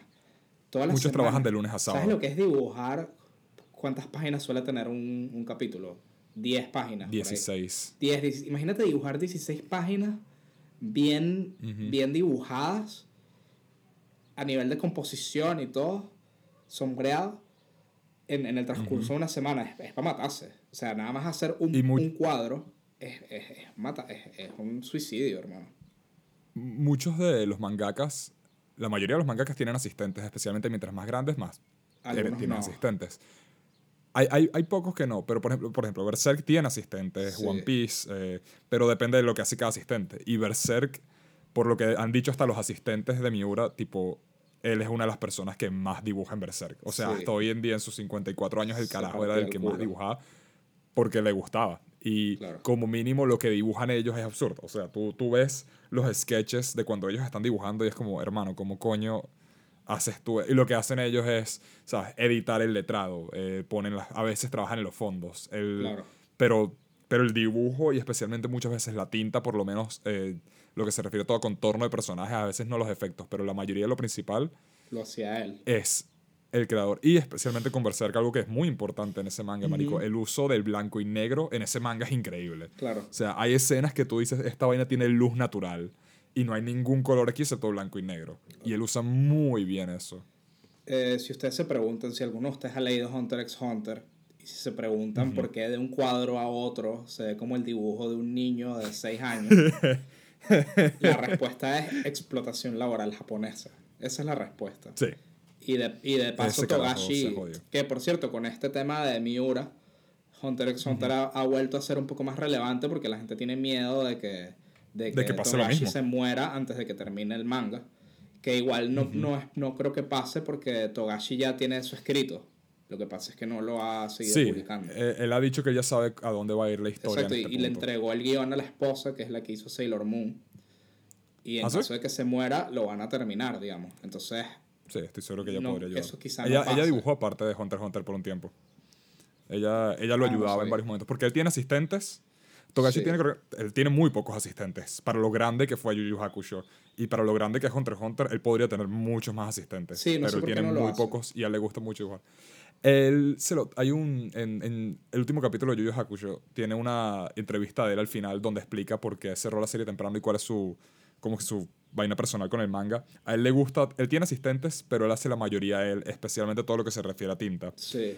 Eh, y él habla de que una vez estaba leyendo un manga que se llama Bastard de los 80 y le pareció tan increíble que dijo, yo nunca voy a poder dibujar así, pero Y la mayoría de lo que haga lo voy a hacer yo solo. No, fue más como que se le subió el ego. Ah. Dijo, lo que voy a hacer lo voy a hacer yo solo. Pero Ah, fue como un backfire porque hizo tantas vainas él solo que se le jodió el cuerpo. Él ha tenido problemas Tiene serios por, por la cantidad Sí. de, de entregas que... O sea, por la cantidad de trabajo que ha tenido. Y de hecho Sí, se que es lo que mucha gente tiene miedo con él ahorita, de verdad. Se volvió hikikomori prácticamente en un punto. Por un Llegó tiempo. un punto en que procrastinó tanto que, que hay una infame foto que sale el, el loco jugando Su cuarto, Dragon marico. Quest. Y hasta su cuarto hecho mierda, que de hecho hay un, él hizo un personaje basado Hay en personaje en, Grid Island así. Ajá. Ajá. Y Que se nota que está basado en él. Sí, Creo que no lo ha dicho directamente, pero cero sutil. entonces, que también hay una foto que te pone un paralelismo y que bueno, el cuarto de Togashi y la vaina toda hecha mierda y el cuarto de la Jeva que dibujó Sailor Moon y es un cuarto todo bonito así. Obviamente, marico. Pero bueno, compara, Y- compara Hunter x Hunter con Sailor Moon. Hunter x Hunter es muchísimo más original que Sailor Moon. Tienes que estar Sí, en mente para la mierda para hacer Hunter x Hunter.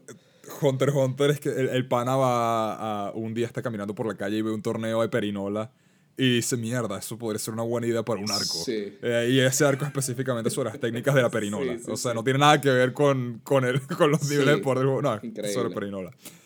Pero, ah, bueno, para los que no sepan qué coño es Berserk. eh, Berserk es un manga de fantasía oscura, Seinen, que salió, empezó a salir en los 80, man. O sea, tipo 85. Es una vaina vieja y se considera uno de los tipo pioneros de la fantasía oscura. Antes de, tipo, te pones a ver la cantidad de, de libros que han salido que se toman en serio la, la fantasía, que esa, esa deconstrucción de verdad del género fantástico. Sí. Y hay muy pocas que vinieron antes de Berserk. Tipo Game of Thrones es más nuevo que Berserk. Los libros de Game of Thrones salieron después. Ajá. Muchas de las vainas más oscuras de... eh, ¿Cómo es que se llama este género? De D&D salieron después de Berserk. Incluso la influencia llega hasta personajes como Cloud, de, el, Sí. el- el arquetipo del personaje relativamente pequeño con una espadota gigante No solo viene eso. de Berserk. No solo eso, sino el concepto del espadachín sad boy. Como que el guerrero. Específicamente eso, tristón. espadachín Sad Boy.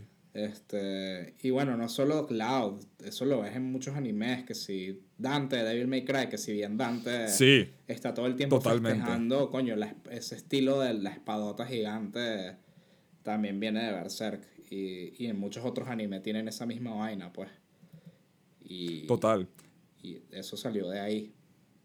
Y bueno, me imagino que también eso tendrá su, su influencia en el western, ¿no? Porque es un, un poquito, tiene al- al- algo de... En, en los animes, en las series orient- occidentales, dices. Sí, porque tiene su onda medio Bueno, la nueva. Castlevania estaba hablando que estaba muy inspirada en Berserk. Claro, y pero me tengo entendido que es una referencia directa a la animación. Guts, que tiene como una onda muy de cowboy al mismo tiempo. Eh, Ah, sí, sí, sí, total. Eh, ah, eh, de nivel de donde sale God, sí, sí, sí. Es que God, eh, se parece burda en muchos estilos Sí. a, a un, a un western como tal. sí, Este. Y lo otro que tiene. Bueno, y también inspiró también otras cosas de fantasía oscura, tipo Dark Souls está lleno, repleto de referencias a Berserk. sí. Eh, también Bloodborne, literalmente el logo de Bloodborne es la mitad del, del el símbolo de sacrificio de Berserk. Es literal el logo sin la parte de arriba. Entonces, tipo, la, la influencia de este manga, y muchos mangaka han hablado de eso, porque es un manga gigante. Berserk es uno de los mangas más populares y largos de, a Eh, nivel de mi obra básicamente saliendo. es el mangaka favorito de tus mangaka favoritos, como dirían los raperos. sí. En demasiados casos lo es, marico. El autor de Hajime no Ippo ahorita estaba también hablando de eso, que, que conoció a Miura cuando era joven en la universidad y el bicho lo ayudó por un tiempo con Hajime no Ippo al principio, pero porque eran panas y dijo, mierda, este pana dibuja muy rápido. Y le vio el cuaderno y preguntó qué es eso y el carajo tenía a Guts y a Puck dibujados en el cuaderno Sí. eh, justo antes de sacar, eh, de empezar a serializar Berserk. Eh, y es burda de cool ver la, la cantidad de influencia que tuvo, especialmente por el tiempo que tiene, porque todavía Berserk está sacando capítulos nuevos. Tardaban Sí. burda, pero es un manga que seguía saliendo y estaba, lo, parte de lo que duele es que estaba ya en el último arco. Tipo, eh, Miura había dicho varias veces que estamos llegando al final de Berserk y tú lees lo que está pasando y es como, Marico, esto es la calma antes de la tormenta. En el punto donde quedó Berserk, que es parte de lo lindo. Y está eh, chimbo porque si tú lees el último panel de, del último manga, sale, Ah, mierda, sí. sale el caballero este, no me acuerdo su nombre, diciendo Skull Knight. no todo tiene finales felices, algo así, no todos los finales son felices. le dice, estás llegando al final de tu, de tu, de tu aventura. Quizás no sea el final feliz que esperas. Sí, eso Y verga, el hecho que haya terminado así. Es que Es demasiado. es- esas cosas pasan con la muerte. Cuando uno interpreta a veces el arte de, los, de, los, de las personas que mueren y empiezas a encontrar similitudes. Claro, también psicológicamente uno lo, lo asocia. Obviamente hay patrones y especialmente si eres un escritor, inevitablemente vas a escribir algo que Sí. se pueda relacionar un poco si tienes 20 años escribiendo. Pero 30 igual, años, como por ejemplo cuando, Sí, esto da un 30. poquito de risa, pero cuando se murió Cancerbero, que, que en, es épico, mata a un carajo que se llamaba Carlos. Carlos. Y él, y él se murió matando a un carajo que se llamaba Carlos, pues. Marico, sí. Y, y bueno. Sí. Es que.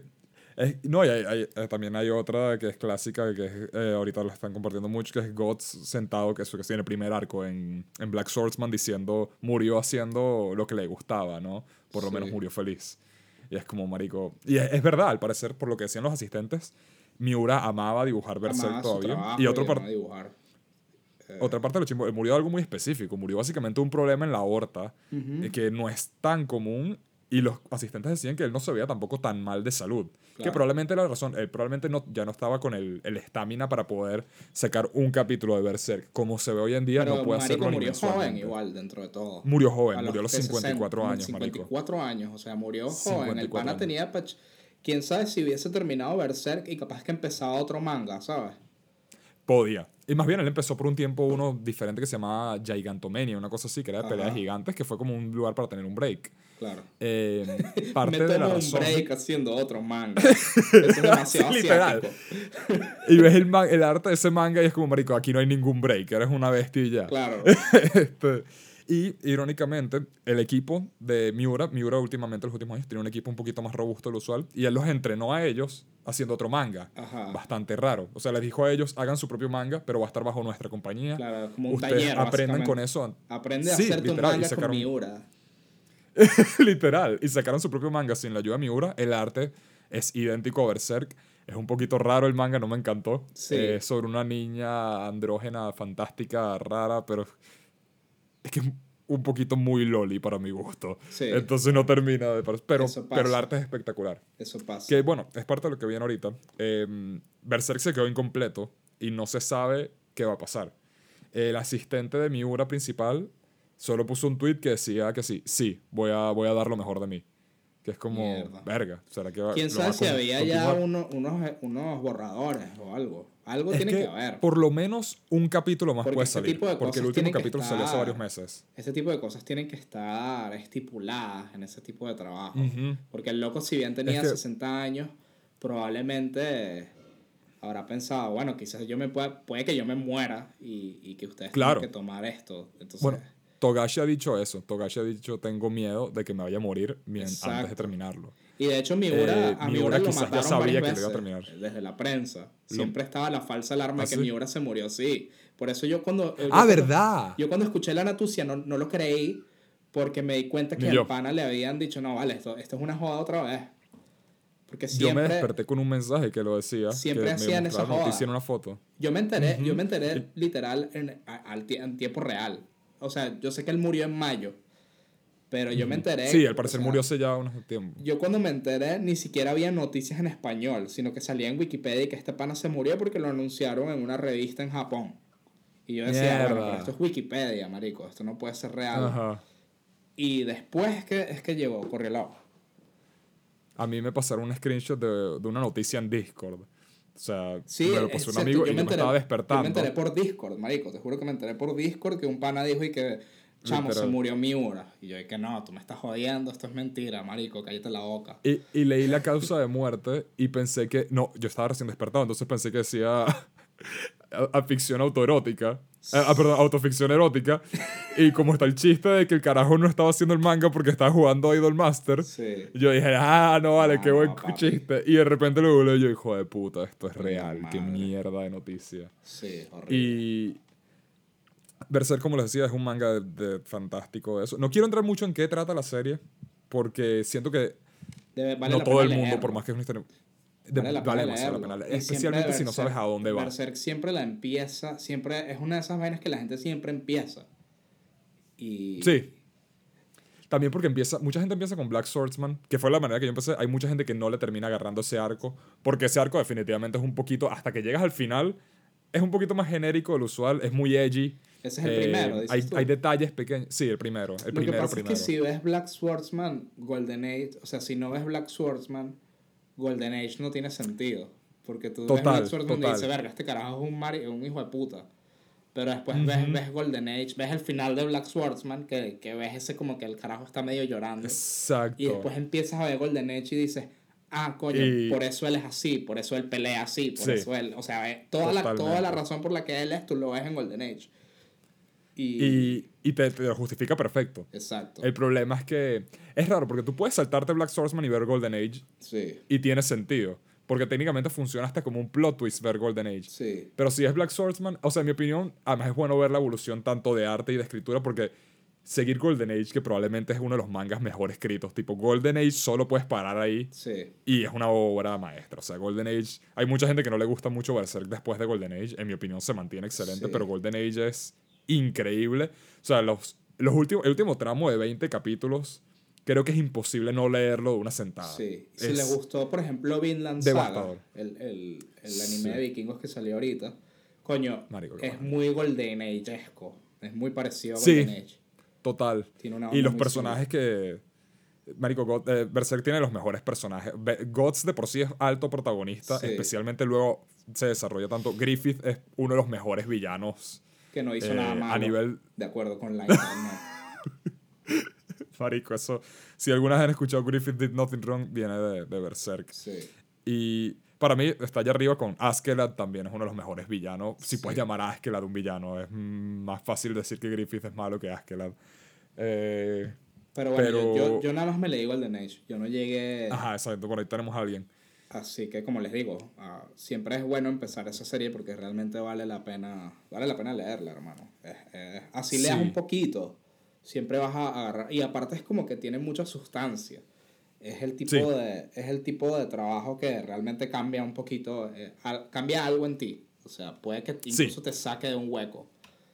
Porque, sí, porque te muestra de pana los momentos más horribles, que en muchos momentos podrían, por el tipo de manga que es confundirse con Eiji, porque hay Sí. shock. eh, o sea, el manga está lleno de violación, está lleno de muerte, está lleno de violencia, pero, Pero es muy... nunca la trata como shock. Trata de con te- respeto a los personajes, no es como que, ah, vamos a joder a este con carajo mucho por, para que respeto. sea serio, sino que realmente tú ves Sí. que es muy de agarrar la vida por las bolas y salir adelante, ¿me explico? Total, es, es la definición de, eso, man.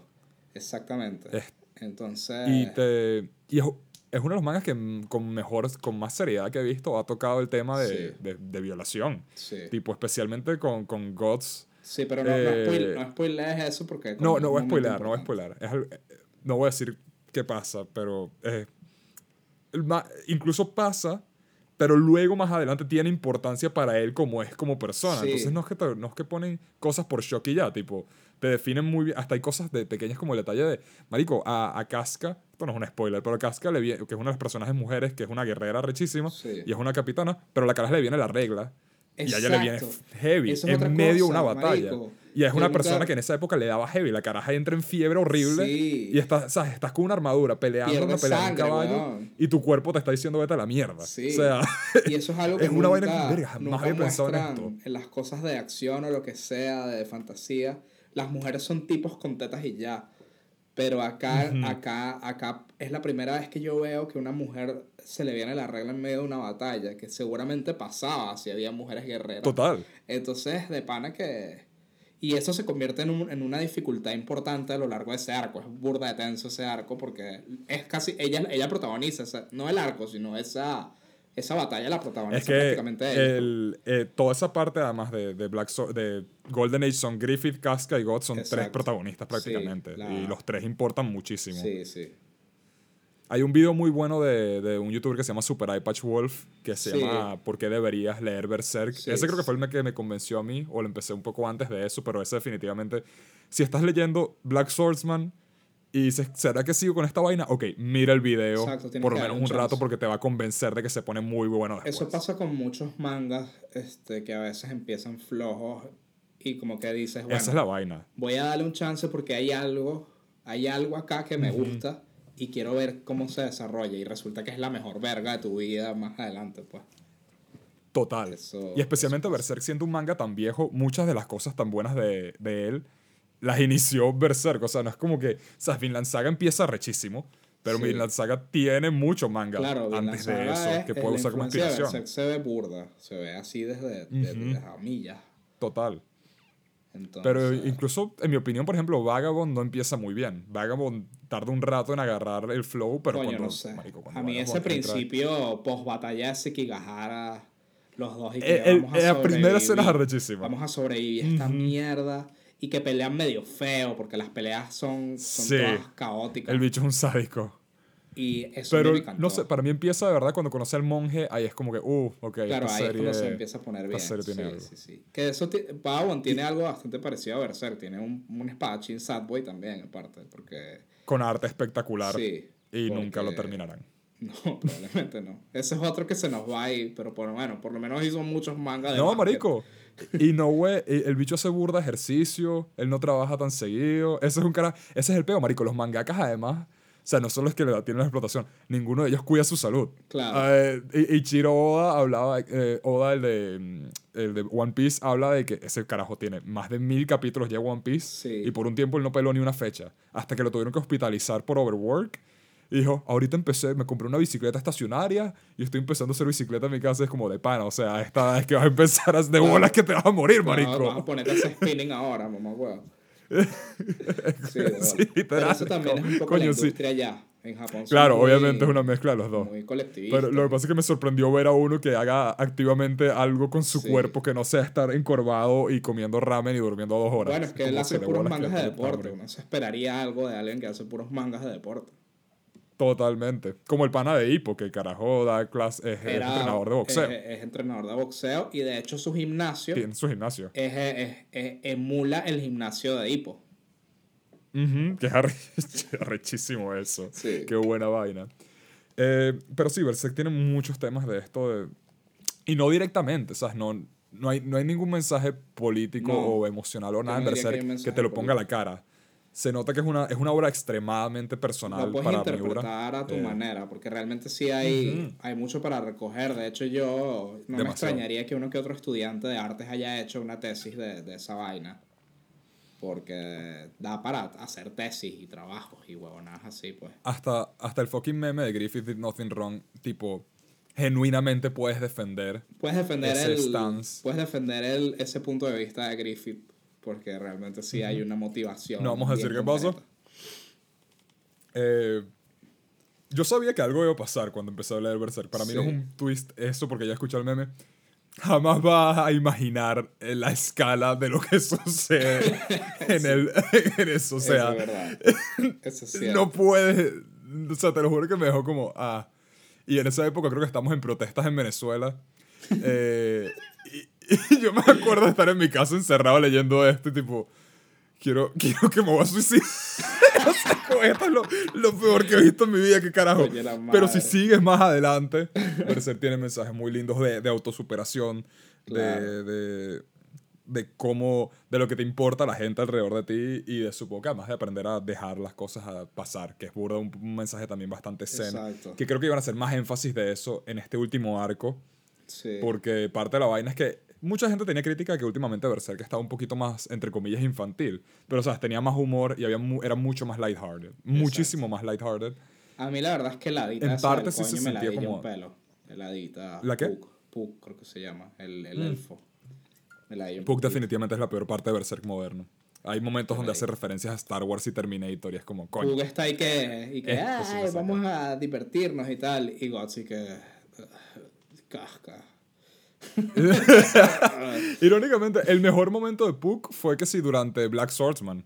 En Black Swordsman y quita- quizás el que vino justo después de. de, de ah, de Golden Age que se llama Lost Children, que es como un mini arco. Sí. Ahí Puck es como perfecto, porque es más chill, pero no es puro comedic relief. Es cómico, porque es, un, o sea, es Sí. una adita toda cómica, pero no hace referencias a Yoda. Exacto. eh, y al Terminator, que de pana te sacan muchas veces el momento. Saca Pero creo que no le iban a, a su- a seguir con eso si el manga seguía. Porque de verdad tenía pinta que iba a venir algo que iba a cambiar la vaina. Esto era, se notaba que era la, la calma antes de algo. Tormenta. puta idea de que iba a terminar siendo. Y como te digo, por lo menos van a sacar, estoy seguro que uno o dos capítulos más. Porque el último salió en febrero, creo, o en enero. De, a- de allá ahora tienen tiempo de dibujar más. Y lo que le pasó a Miura fue que es inmediato. Van a Tipo, hacer un final donde. Guts despierta en el mundo moderno y era todo un sueño. Y que Era es un como el final de, fue un Isekai todo este tiempo. Coño. Era, era como el final de, de, la- de Power Rangers Fuerza Salvaje, que era una historia que les están contando en un cuento. Ay. Al final, el Berserk fue los amigos que hicimos en el camino. Sí, sí, sí. Ay. Sí, maldito Pero- sea.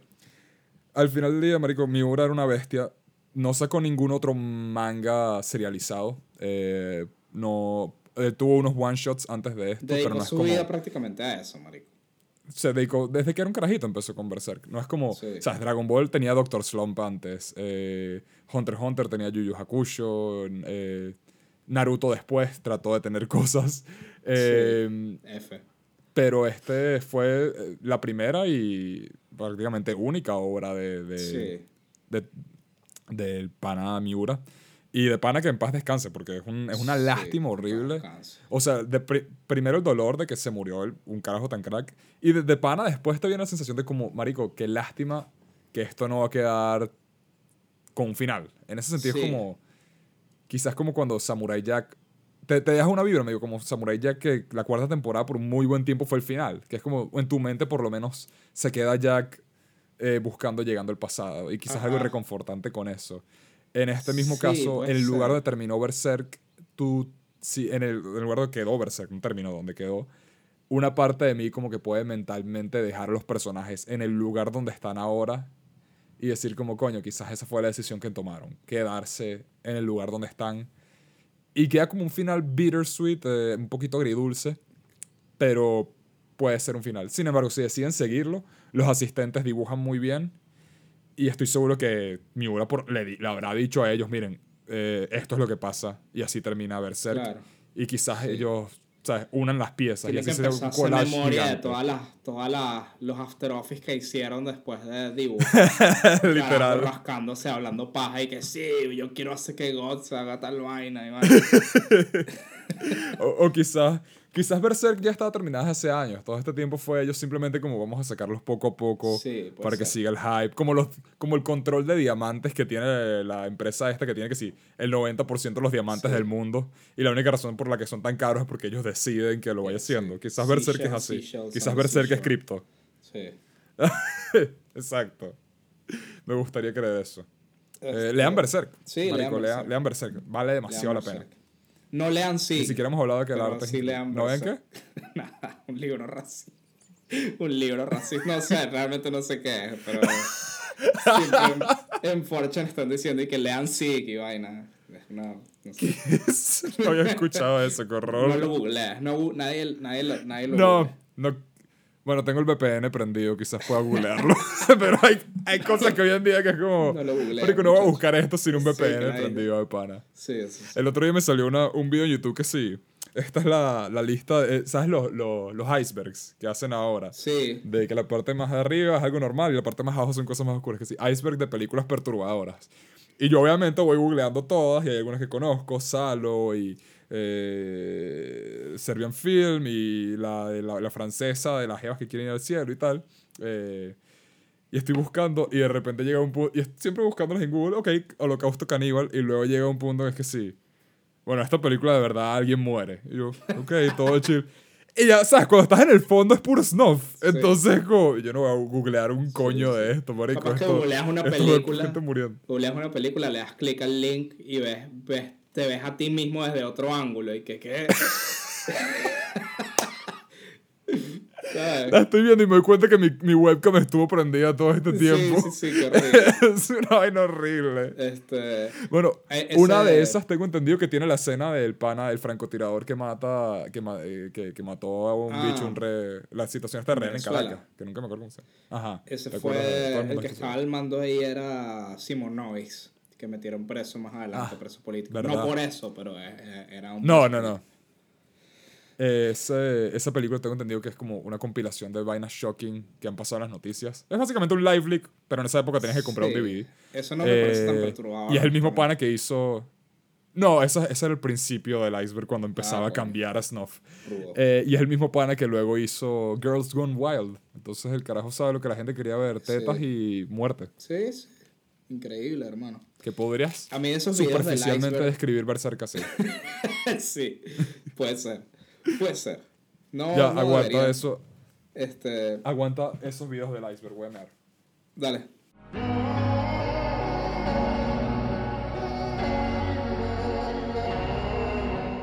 Le mandaron una foto de, de pipices a mi primo y está haciéndole... no es porque tenga novio ni nada, sino porque él hace reseñas de pipices. Ese es su... Ese es su trabajo. Y me pagan. Le pagan. Me pagan bien. Sí, le Pagan muy, muy bien. Porque... Tipo, este es mi retiro. Claro, porque si tu novia no te, no te- tu novia no te va a decir la verdad. Entonces Andrés hace ese trabajo para saber realmente la Yo soy objetivo. Eh, he ganado mucho más con esto y lo gasté todo ya en cripto. Eh, sí, los precios han estado desplomándose. Eh, Y yo estás sé, en crisis. Se te está cayendo el Estoy- pelo. he visto tantos pipices en las últimas cuatro horas, más que cualquiera de ustedes ha visto en una vida. Porque de pana necesito el dinero. Entonces, si tienes curiosidad sobre ti mismo y quieres una evaluación objetiva de tu pipí, Mándale una foto. Eh, por favor. Eh, pueden mandarlos tranquilamente a... Eh. Cállate, hijo de puta. tengo que censurar eso. Ay. Una cosa que del, del iceberg explicado de ese youtuber que hace lo del iceberg, o no sé si, si más de un youtuber lo hace, pero yo vi Son uno muy gracioso de, de Diary of a Wimpy Kid, no sé si conoces ese, y hay un personaje de Diary of a Wimpy Kid que lo utilizan en, las en las protestas en Estados Unidos, y ponen su cara y ponen revolt. y es verdad gracioso. ¿Cuál? No sé, busca Diary of a Wimpy Kid Revolt y ve, ve qué, qué personaje ponen. Es un personaje burda de X con el que todo el mundo se mete. que... Ah, bueno, no es el protagonista. No, no, no, es otro bicho ahí de las de las de la, de la franquicia, que es un bicho ahí. ¡Ese huevón! Sí. The many will not be televised. ¡Verga! Sí, mano. Y de hecho hicieron una propuesta para cambiar la bandera de Estados Unidos. Y está, ponían su cara en la bandera, de de risa. Marico, esto funciona muy bien. Sí. sí, aquí está el pana y dice acá abajo. ¡Qué Sí, sí. locura! Qué cómica esta vaina, me encanta. Hay una... Hay un video de Monkey Jones donde él hace como un análisis de Diary for Wimpy, Wimpy Kid diciendo que es como un análisis de un sociópata. Eh, Sí. Que, Sí, que el protagonista, que no me acuerdo cómo se llama, es un sociópata. Sí, marico, yo me, la, yo me la creo de pana porque el carajito es un rancio de mierda, o sea, es muy maldito. Total. Ujú. Es como Yo no sé Malcolm si- el del medio, si pero sin empatía, weón. Sin empatía, ya está, sociópata. Sí. Eh, ¿Tú alguna vez leíste uno de esos? Eran muy gringos, ¿no? Eso Tu no- no hermano tenía en uno. Tenía Mi dos, hermano tenía uno. Y me leí. Sí, creo porque que me leí los dos en una, en una noche, porque tú sabes que yo soy burda noctámbulo, no me puedo dormir tan fácil a la noche. Sí, y esos los puedes leer rapidísimo. Y entonces me los leí así de golpe.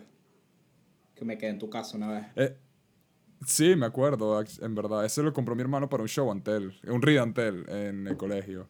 Y a él le gustó. Es que tiene un humor, es, es básicamente una comiquita. Mira. Es, es como un cómic. Es un predecesor del shitposting, ¿oíste? Para mí es la. define una, ¿Ah, sí? una generación este, eh, posterior a la nuestra. a una generación eh, siguiente a la nuestra. Me parece que tiene cosas muy shitposteras. Por ejemplo, había un personaje que hacía. O sea, el mismo carajito escribía unos cómics del periódico. Era de un perro y un gato, una cosa así. Y entonces él utilizaba ese cómic para poner textos burda de largos de, de cosas que pasaban en el colegio. Entonces en vez de poner el punchline, decía y que. Y el, el perro decía y que, bueno, no sé, pero. Luis quiere disculparse con tal persona por tal. Y un texto así larguísimo. Y, y entonces eso es burda de shitpostero, pues. Y dicen que es como el. Todo lo que he visto con lo popular que se hizo hoy en día, honestamente, tiene toda la pinta. Sí. Eh, creo que mucho del humor postmoderno que tienen los chamitos hoy en día, Es- pues, viene sumas- mucho viene de de, cosas como de Sí. Sí. No sé cómo llegaron a Adult Swim a, a pa- a punta de Diary for Wimpy Kid, pero es la misma vibra de Adult Swim eh, que tenía en su época con que Sí. sí, Bounce Mouse. Sí, sí. Lo que pasa es que es pa' y- niños. Y el fantasma del espacio de costa a costa. O sea, Exacto. no es- nunca es sucia ni nada, pero es muy ingeniosa. A mí, me, a mí me- yo lo disfruté mucho cuando lo leí. Sí, Claro, no me leí todos los libros, que- leí Claro. dos. Pero sí. Precisamente me da curiosidad ver cómo sería eso ahorita, porque como no crecí con eso, eh, no sé. No sé cómo. Porque, ¿sabes? Hay, hay muchas series de carajitos con las que no crecí que he visto hoy en día. Sí. Eh, pero no, no sé cómo será cuando no es una serie, cuando algo tan específico como, como un libro, ni, ni idea de cómo será. hicieron unas películas, pero son burda malas. Porque, coño, los fines Ah, de, la, sí. de las series que se ven como dibujitos, pues. Pero ya como cuando, Sí. cuando son personas le quita un pelo la mística a eso, le quita el- la gracia. Claro. Total, este... Y bueno, hablando de algo similar, eh, estos días he estado viendo... Marico, empecé a ver Recreo. Sí, Eh, qué bien.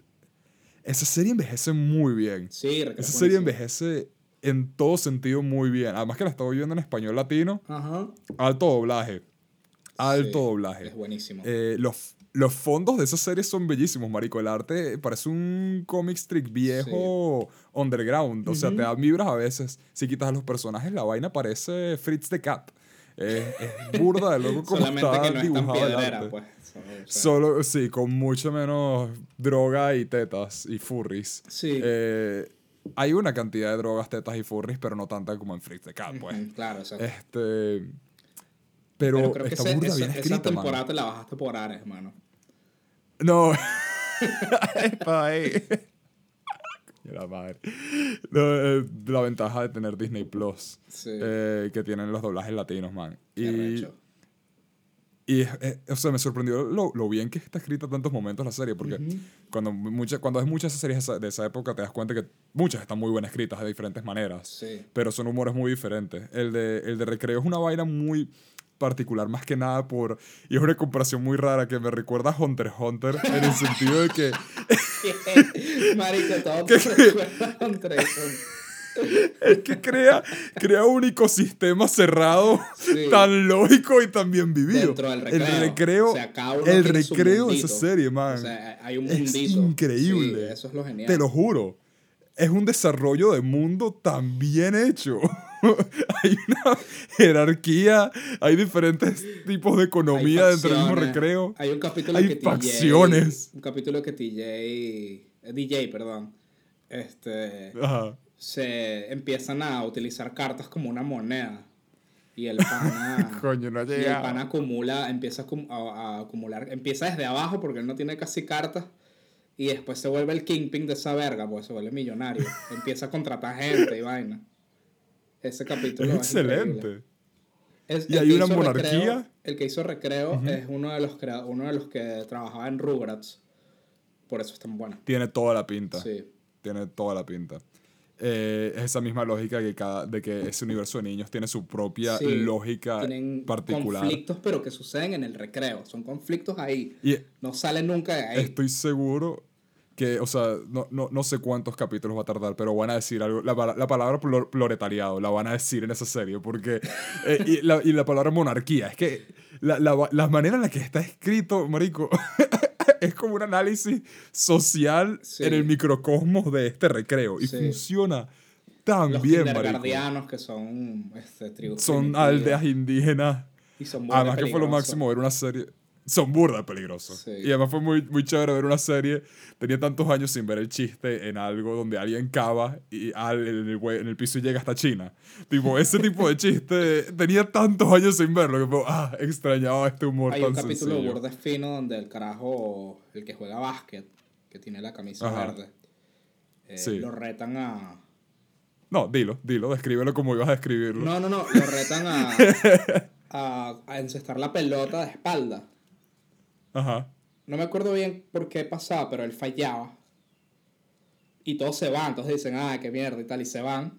Y después él solo está solo ahí y encesta él solo. Y, ga- y gana, eh, pero para él. Y eso, eso me, eh, yo cuando lo vi de pequeño fue tan, marico, fue tan, tan, no sé, weón, tiene algo muy sutil que no me acuerdo qué era, pero me quedé con esa escena. Porque me pareció Es que hay muchos que dan ese feel. Es tipo Arnold. Eh, incluso la es- Es ese película, tipo de serie que es como es Arnold. muy Arnold. O, o Rugrats, pues es como que es ese mundo de los chamos y tiene tramas así cotidianas y, y bien construidas dentro del mundo de Y ellos, son- pues. son cosas que no tienen importancia. Por ejemplo, el segundo capítulo tiene un. Porque son dos capítulos por episodio. Pero el segundo episodio tiene uno que es sobre a- al chamo nuevo, a Gus. Lo embrujan. Y es literal, estás embrujado. Y, y el carajito no dice nada y se mete en peos con la directora y todo esto por no decir nada. Y al final resulta la gente se cuenta, ah, mierda, solo era un embrujo. Y, es, y él se queda como, bueno, entonces esto no les, va a parecer, no les va a parecer tan fino. Y todos están como, no, marico, te metiste en todos esos peos por un embrujo, eres un crack. Y es como, marico, sí, es verdad. Si un chamito hace eso por algo tan balurdo, Sí, sí. lo hace aún más de pinga. Tiene Entonces, un entendimiento y- bastante s- bueno de lo que de los niños. Que, que, que Sí. tú, que tú ahora Eso ves a un niño que tiene algo y tú dices, ah, que, que infantil, que, que gafo. Pero ese chamo se lo toma en serio. O sea, Exacto. entonces, Y es muy cool ver eso en una serie para niños que toque la infancia de esa manera, porque muchas veces ves cosas para niños que tratan de ser como cool con niños y es patético, fallan horriblemente. Sí. Pero es como, verga, estos panas, o sea, se nota que es, es loco pensar que son adultos escribiendo esto, porque en verdad lo sí, capturan. tiene un buen entendimiento de lo que es la infancia, pues. Eh, Ujú. Que llega un punto, a uno a veces se le olvida eso, pero ellos realmente, Sí. claro, obviamente lo hacen más exagerado, pero justamente Sí, es es una como, hipérbole. si lo piensas bien es como uno lo veía, ¿sabes? Total, es que es eso. Te, te- es es el, el- los lentes que tienes en esa, eh, a esa edad, pues la, Exacto. la importancia que tienen cosas tan pequeñas. Claro, lo llevan al extremo caricaturesco de la serie, Sí. pero lo agarra perfecto. Eh, Una serie que hace eso de- también de forma distinta es Ed, Edd y Eddy. Si tú ves Ed, Edd y Eddy, es tan simple Ed, Edd y Eddy también. los problemas en los que se meten y... Pero Ed, Eddy es como más tétrica en su estilo, que no hay adultos. Sí, El jazz ese Sí, todo, Ed, el jazz ese medio... es- Marico, ponen un jazz, Exacto. pero jazz vivo para así y improvisado. efectos de sonido raros. Sí, sí, sí. Eh, muy piedra. Recreo definitivamente es más limpia. Es más Recreo, o limpia. sea, es música Es de Philip Sousa y, y es Disney, pues. No, no, Disney no podía hacer cosas tan Sí, extremas. No pero, hacer. pero en ese sentido es de lo mejor que creo que ha hecho Disney y Recreo, Sí, sinceramente. porque Me- me Peperana era una mierda. El nivel de calidad. Dog también era una mierda. Dog era una mierda. No tengo pero Dog era recuerdos concretos Luego la de, pasaron de todas esas cosas porque realmente eran, eran súper aburridas. Hay muchas que, que no tienen nada. Que, que, por muchas de las series de Disney eran eso, eran mundanas. Sí, pero no todas lo lograban. Eh, Recreo de Pana fue, creo que la mejor de, de hacer eso. sí, sí. Y a- hasta en la película, porque me da risa, la serie los temas eran que sí. Yo lo, lo tuiteé el otro día, así que voy a citar mi tweet, pero la serie era que sí. eh, DJ está. eh, eh, no arrestaron, Dios mío, ¿cuál es la palabra? DJ tiene piojos Eh, y, y todos se alejan y de no él. podemos jugar quemados. Exacto. sí. Eh, y la película es literal, vamos a congelar la luna. Van a congelar la luna para que no exista Sí, el sí, recreo. sí. Pero hay una escena en la película que fue la razón por la que entré a este rabbit hole, porque me estaba acordando cuando cantan la de Juan, Paco, Pedro de la Mar. Ajá. Y dije, coño, me provocó ver esa escena de la película. Y la pongo y la busco y veo la escena completa porque me da curiosidad. Me acordé que está en una casa del árbol Sí. y de repente estoy viendo la escena y son ellos hablando tristes de que, ¿sabes? Este va a ser el único... Este verano cada uno va a ir a un campamento diferente Ajá. Y después de eso nos vamos a lo que en Estados Unidos es middle school, que en Estados Unidos no es como acá en Venezuela, que tú, sabes, tú conoces a tus amigos de preescolar y probablemente te vas a graduar con ellos en bachillerato. Y aparte tu Unidos chance de morir está grande cuando te vas a bachillerato. en Estados Unidos. ¿Recreo es pre o post Columbine? Especial de Columbine. Es post-Columbine. quizás puedes, quizás empezó, quizás pasó durante el recreo y puedes notar incluso la influencia de Columbine que tuvo en la serie. Sí, porque ellos se ponían la gorra para atrás como DJ. Es como Los- cuando los que en, hicieron en la Friends, masacre se ponían la gorrita para atrás. o son unos cobardes como en Friends. En Friends, Sí. o sea, Friends pasó en medio del el 11 de septiembre y nadie lo menciona. No. Friends no cambió después de Sí, eso. no cobardes. Cobardes. Tendrían que haber tirado un chiste de Osama Bin Laden en- durante ese peo. Marico, hay un, hay un, un carajo que escribió un, un guion falso De de, un Seinfeld. capítulo de Sí, Seinfeld lo es de 9-11. Marico, es excelente. Sí. Busquen Seinfeld 9-11 eh, Spec Script, es increíble. Sí. Pero entonces la película tiene esa escena donde están cantando en la casa del árbol, hablando de que no se van a ver después de eso porque se van a ir middle, middle schools diferentes, o high school, o whatever, donde vayan. Y, marico, están como todos bien tristes, recordando sus veranos pasados de cuando eran chamitos y como que teniendo lástima de verga. Probablemente esto va a ser el último que tengamos de esto. Y luego empiezan a cantar juntos la canción recordando eso de pequeños y fue como, mierda, esto, esto está burda de heavy. esto me está raro- pegando es que emocionalmente. ¿Sabes qué? Yo vi esa película en tu casa, marico, en VH. En Margarita, además. No sé si Porque Margarita. Yo creo que la vi en tu casa en VHS. Y me recuerdo porque posible que estaba montado en tu litera, en, tu, en la cama de arriba. No sé, lo recuerdo muy, Guau. muy vívidamente. te juro. Mierda. Sí. Yo, yo recuerdo haber estado en el Sanville de Margarita y ver la película en VHS y no había visto la serie. Y dije, "Ey, esa película se defina. Y luego me acuerdo estar en preescolar a los 6 años y la gente está hablando de la serie de recreo. Y por alguna razón yo no veía Disney Channel de pequeño, yo veía puro Cartoon Network Ah. y Nickelodeon. Y empezaron a hablar de esa serie y yo dije, wow, esto tiene una serie. o sea, para mí fue lo máximo descubrir eso después. La serie es mejor. La serie es mejor que la película. La serie no tratan de congelar la luna. la película no es mala para lo que es dentro de todo. Y bueno, pero la serie la- era genial. Una comiquita nunca me ha hecho odiar más a un niño que al sapo de la vaina, Randall. Marico, Randall. Pero incluso la vieja Increíble. estaba bien, bien escrita, marico. La vieja no era mala. La vieja de recreo. No. Solamente que era Y el director tampoco. era una vieja quisquillosa y ya, pero no era mala persona, weón. No, no, Randall sí era un hijo de puta. Y Sí, ya. Randall sí era un nada, nada redimible. Nada, un sapo. Nada, era senda lacra. Sí, sí, sí. Es una mierda Randall. Sí. Pero, pero qué buena serie, mano. O sea, me, me dejó en shock de verdad lo bien que envejece. Sí, un día vamos muy- a tener que hacer capítulos de comiquitas viejas. eh, de- Probablemente de la, la semana que viene es una buena oportunidad para hacer un capítulo entre Ah, comiquitas s- viejas. Yo creo que, bueno, podemos anunciarlo y no hay mucha diferencia porque nadie, no es como que vamos a tener de invitado a Led Varela. No, mano. Nunca vamos a invitar Eh, a Led Varela en este, en este podcast. Led Varela, si estás oyendo esto, no te voy a invitar a mi cumpleaños. No te voy a dar todo. Vete a la mierda, Led Varela. Nada, mentira, hermano. Eres bienvenido a nuestro Sí, podcast tenemos que repetir, no, no, no, no tenemos nada en contra de ti, es un chiste interno muy extraño, muy violento. Este, la semana que viene quizás hagamos un podcast con mi famoso hermano. al podcast y digamos eh, cosas burdas, que racistas, para que pierda su reputación y se bueno, incomode. como eh, que no quiera, y me- no quiera, como que él se ría incómodamente por educación. Entonces la gente lo asocie con nosotros y pierda su reputación. Eso sería lo ideal, eso es lo que sería, queremos, que, que Nicolás esté en una situación como cuando Anthony Fantano entrevistó a Sam Hyde. Eh, Marico, eso es hermoso. Eso es lo que estamos, que el bicho llega con el acento jamaiquino, hermano. Es- Eso es lo que estamos buscando con Nicolás. Eh, y Nicolás está en un lugar, en una, mi hermano estudia animación Sí. y quiere, ¿sabes? Quiere entrar en la parte de animación con estudios conocidos, que seas Cartoon Network o Nickelodeon. Entonces, definitivamente tú y yo estamos en la posición para poder arruinar, Arruinar el futuro que, que tenga él. Sí, Exactamente. definitivamente. Sí, sí. Entonces, Nicolás, si estás huyendo, Prepara- primero ya te doxé, ya estás jodido. Sí.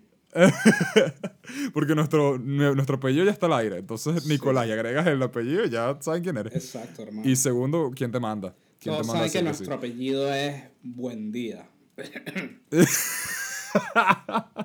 Así es, somos nosotros, Laureano Buen Día La y... familia Buen Día sigue viva, hermano. Marico, tú sabes que hay un universo, un universo cinemático de García Márquez. Sí, Eh, si sí. tú lees el coronel, el coronel no tiene quien le escriba. El, el coronel en cuestión eh, estuvo al mando del general Laureano Buendía.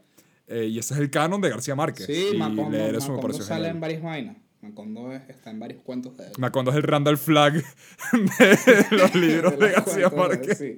Y, y también supuestamente el pueblo del que vino García Márquez lo, le- lo querían renombrar Macondo porque el pueblo era burda de pobre y querían atraer turistas. Pero a la gente del pueblo le supo a mierda y dijeron, no, marico, no, déjalo así. pues. Vamos me a ser interesa. pobres y ya. Sácame a ese otaku de mierda de acá, ¿vale?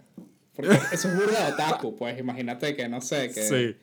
que llamen a, Can- a Toronto Metrópolis, weón, ¿sabes? No sé. pues la verdad que no cuadra. Calle Uzumaki. Claro, Calle Uzuma, no sé, man, no cuadra, pues. Es como que...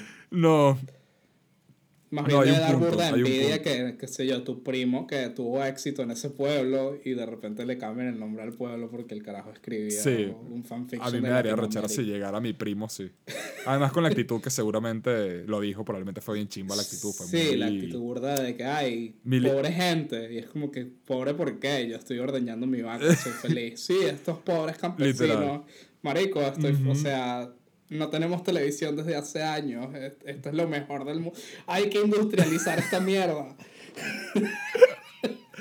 ¿Sabes qué? Este podcast ahora también tiene una actitud completamente anti García Márquez. Sí, vale. Al igual que Led Varela, eh, Gabriel García Márquez, si estás oyendo esto. Está eh, muerto. Primero, wow. Segundo, jódete, muérete de nuevo. Ay, coño. Ay, maldita sea. En el próximo capítulo nos vamos a pasar los huesos de García Márquez para adquirir su poder. Como hizo Chávez con Simón Bolívar. Y como deberíamos hacer todos, honestamente, con nuestros padres. Sí. sí, Eh, sí. Yo, yo creo que podemos ir cerrando este capítulo de la cooperativa. eh, Un poco porque corto, pero está. Ah, no, mentira, pasó una hora. Una Pasó una hora, casi llega a las dos, pero yo creo que aquí tienen para recargarse, Sí, sí. eh, porque hemos tenido varios más de dos horas y ¿saben qué? Te quedó cortico. Este quedó corto. Eh, Kentaro Miura es una bestia. Quedó y corto tienen como tiempo. La hora que que iban a no seguir mencionar. Como, sí. Ok, eso quedó Los fuera de lugar. Quedó fuera de lugar. ¿Lo entendí? No, no, no importa, olvídalo. Brutal. Este- ¿Qué fue eso? Me dio mucha curiosidad. Iba a ser un chiste Eh, de mi pipí, pero es como que no sé. Ah, ok, ok. Sí. Me imaginaba, me imaginaba. Sí, Pensé sí. que volvíamos, habíamos vuelto al prepucio. Sí, sí, sí. Eh, ahí aprovechen la hora que no les quitamos. Lean Berserk. Sí, Berserkcito, léansela completa. Tienen 20 minutos para leérsela o les voy a dar correazo.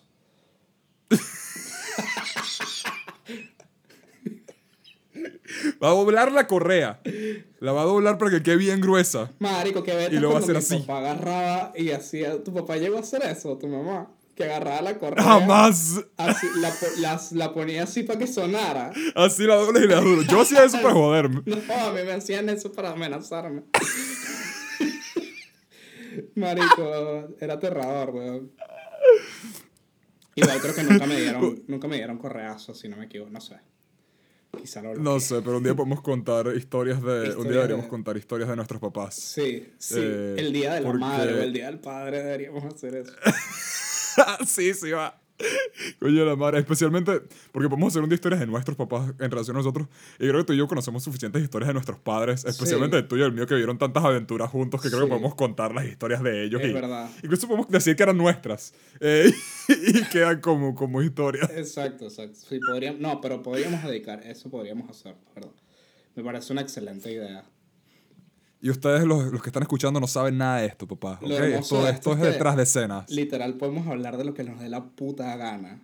O sea, Nosotros no somos nadie. Tenemos una buena y sana cantidad de gente que nos escucha, que no Sí. deja de sorprenderme, honestamente, que hayan dos dígitos en cada capítulo. sí, eso, está- Eh. eso me parece hermoso. Y, y también me, Sí. me, me, me da mucha alegría ver gente que, no sé, son amigos míos o amigos de amigos. Y como que comentan y después me doy cuenta como que mierda, pero se escuchó un buen tramo. O sea, no es que está comentando por cortesía, sino que se escuchó un tramo y, y se escuchó otro al día siguiente. Eso me parece burda de fino, pues. Me han dicho cosas de minutos en el video que no esperaría que alguien escuchara. Sí, exacto. Minutos de la conversación que es como... Dale, llegaste hasta ahí. sí, sí. sí, sí, sí, sí. Y no sé, eso me hace Ah. bien. Así que, bueno, Pero bueno. muchachos. Eh, ¿Lo vas a decir tú? Como decimos en cada capítulo de la cooperativa, Andrés. Miren cómo voltearon las mesas. Ajá. Verga, esto es dificilísimo. Dígalo, coño. sientes la presión, mano. Verga, siento la presión. No Es se me ocurre nada cómico. No sientes presión nunca a lo largo de todo el podcast, pero cuando tienes que quedarte con la última palabra, sientes como si estás desnudo en un salón de clases, weón. Marico, nada. Pendientes con la fimosis. Genial, genial, brutal, perfecto.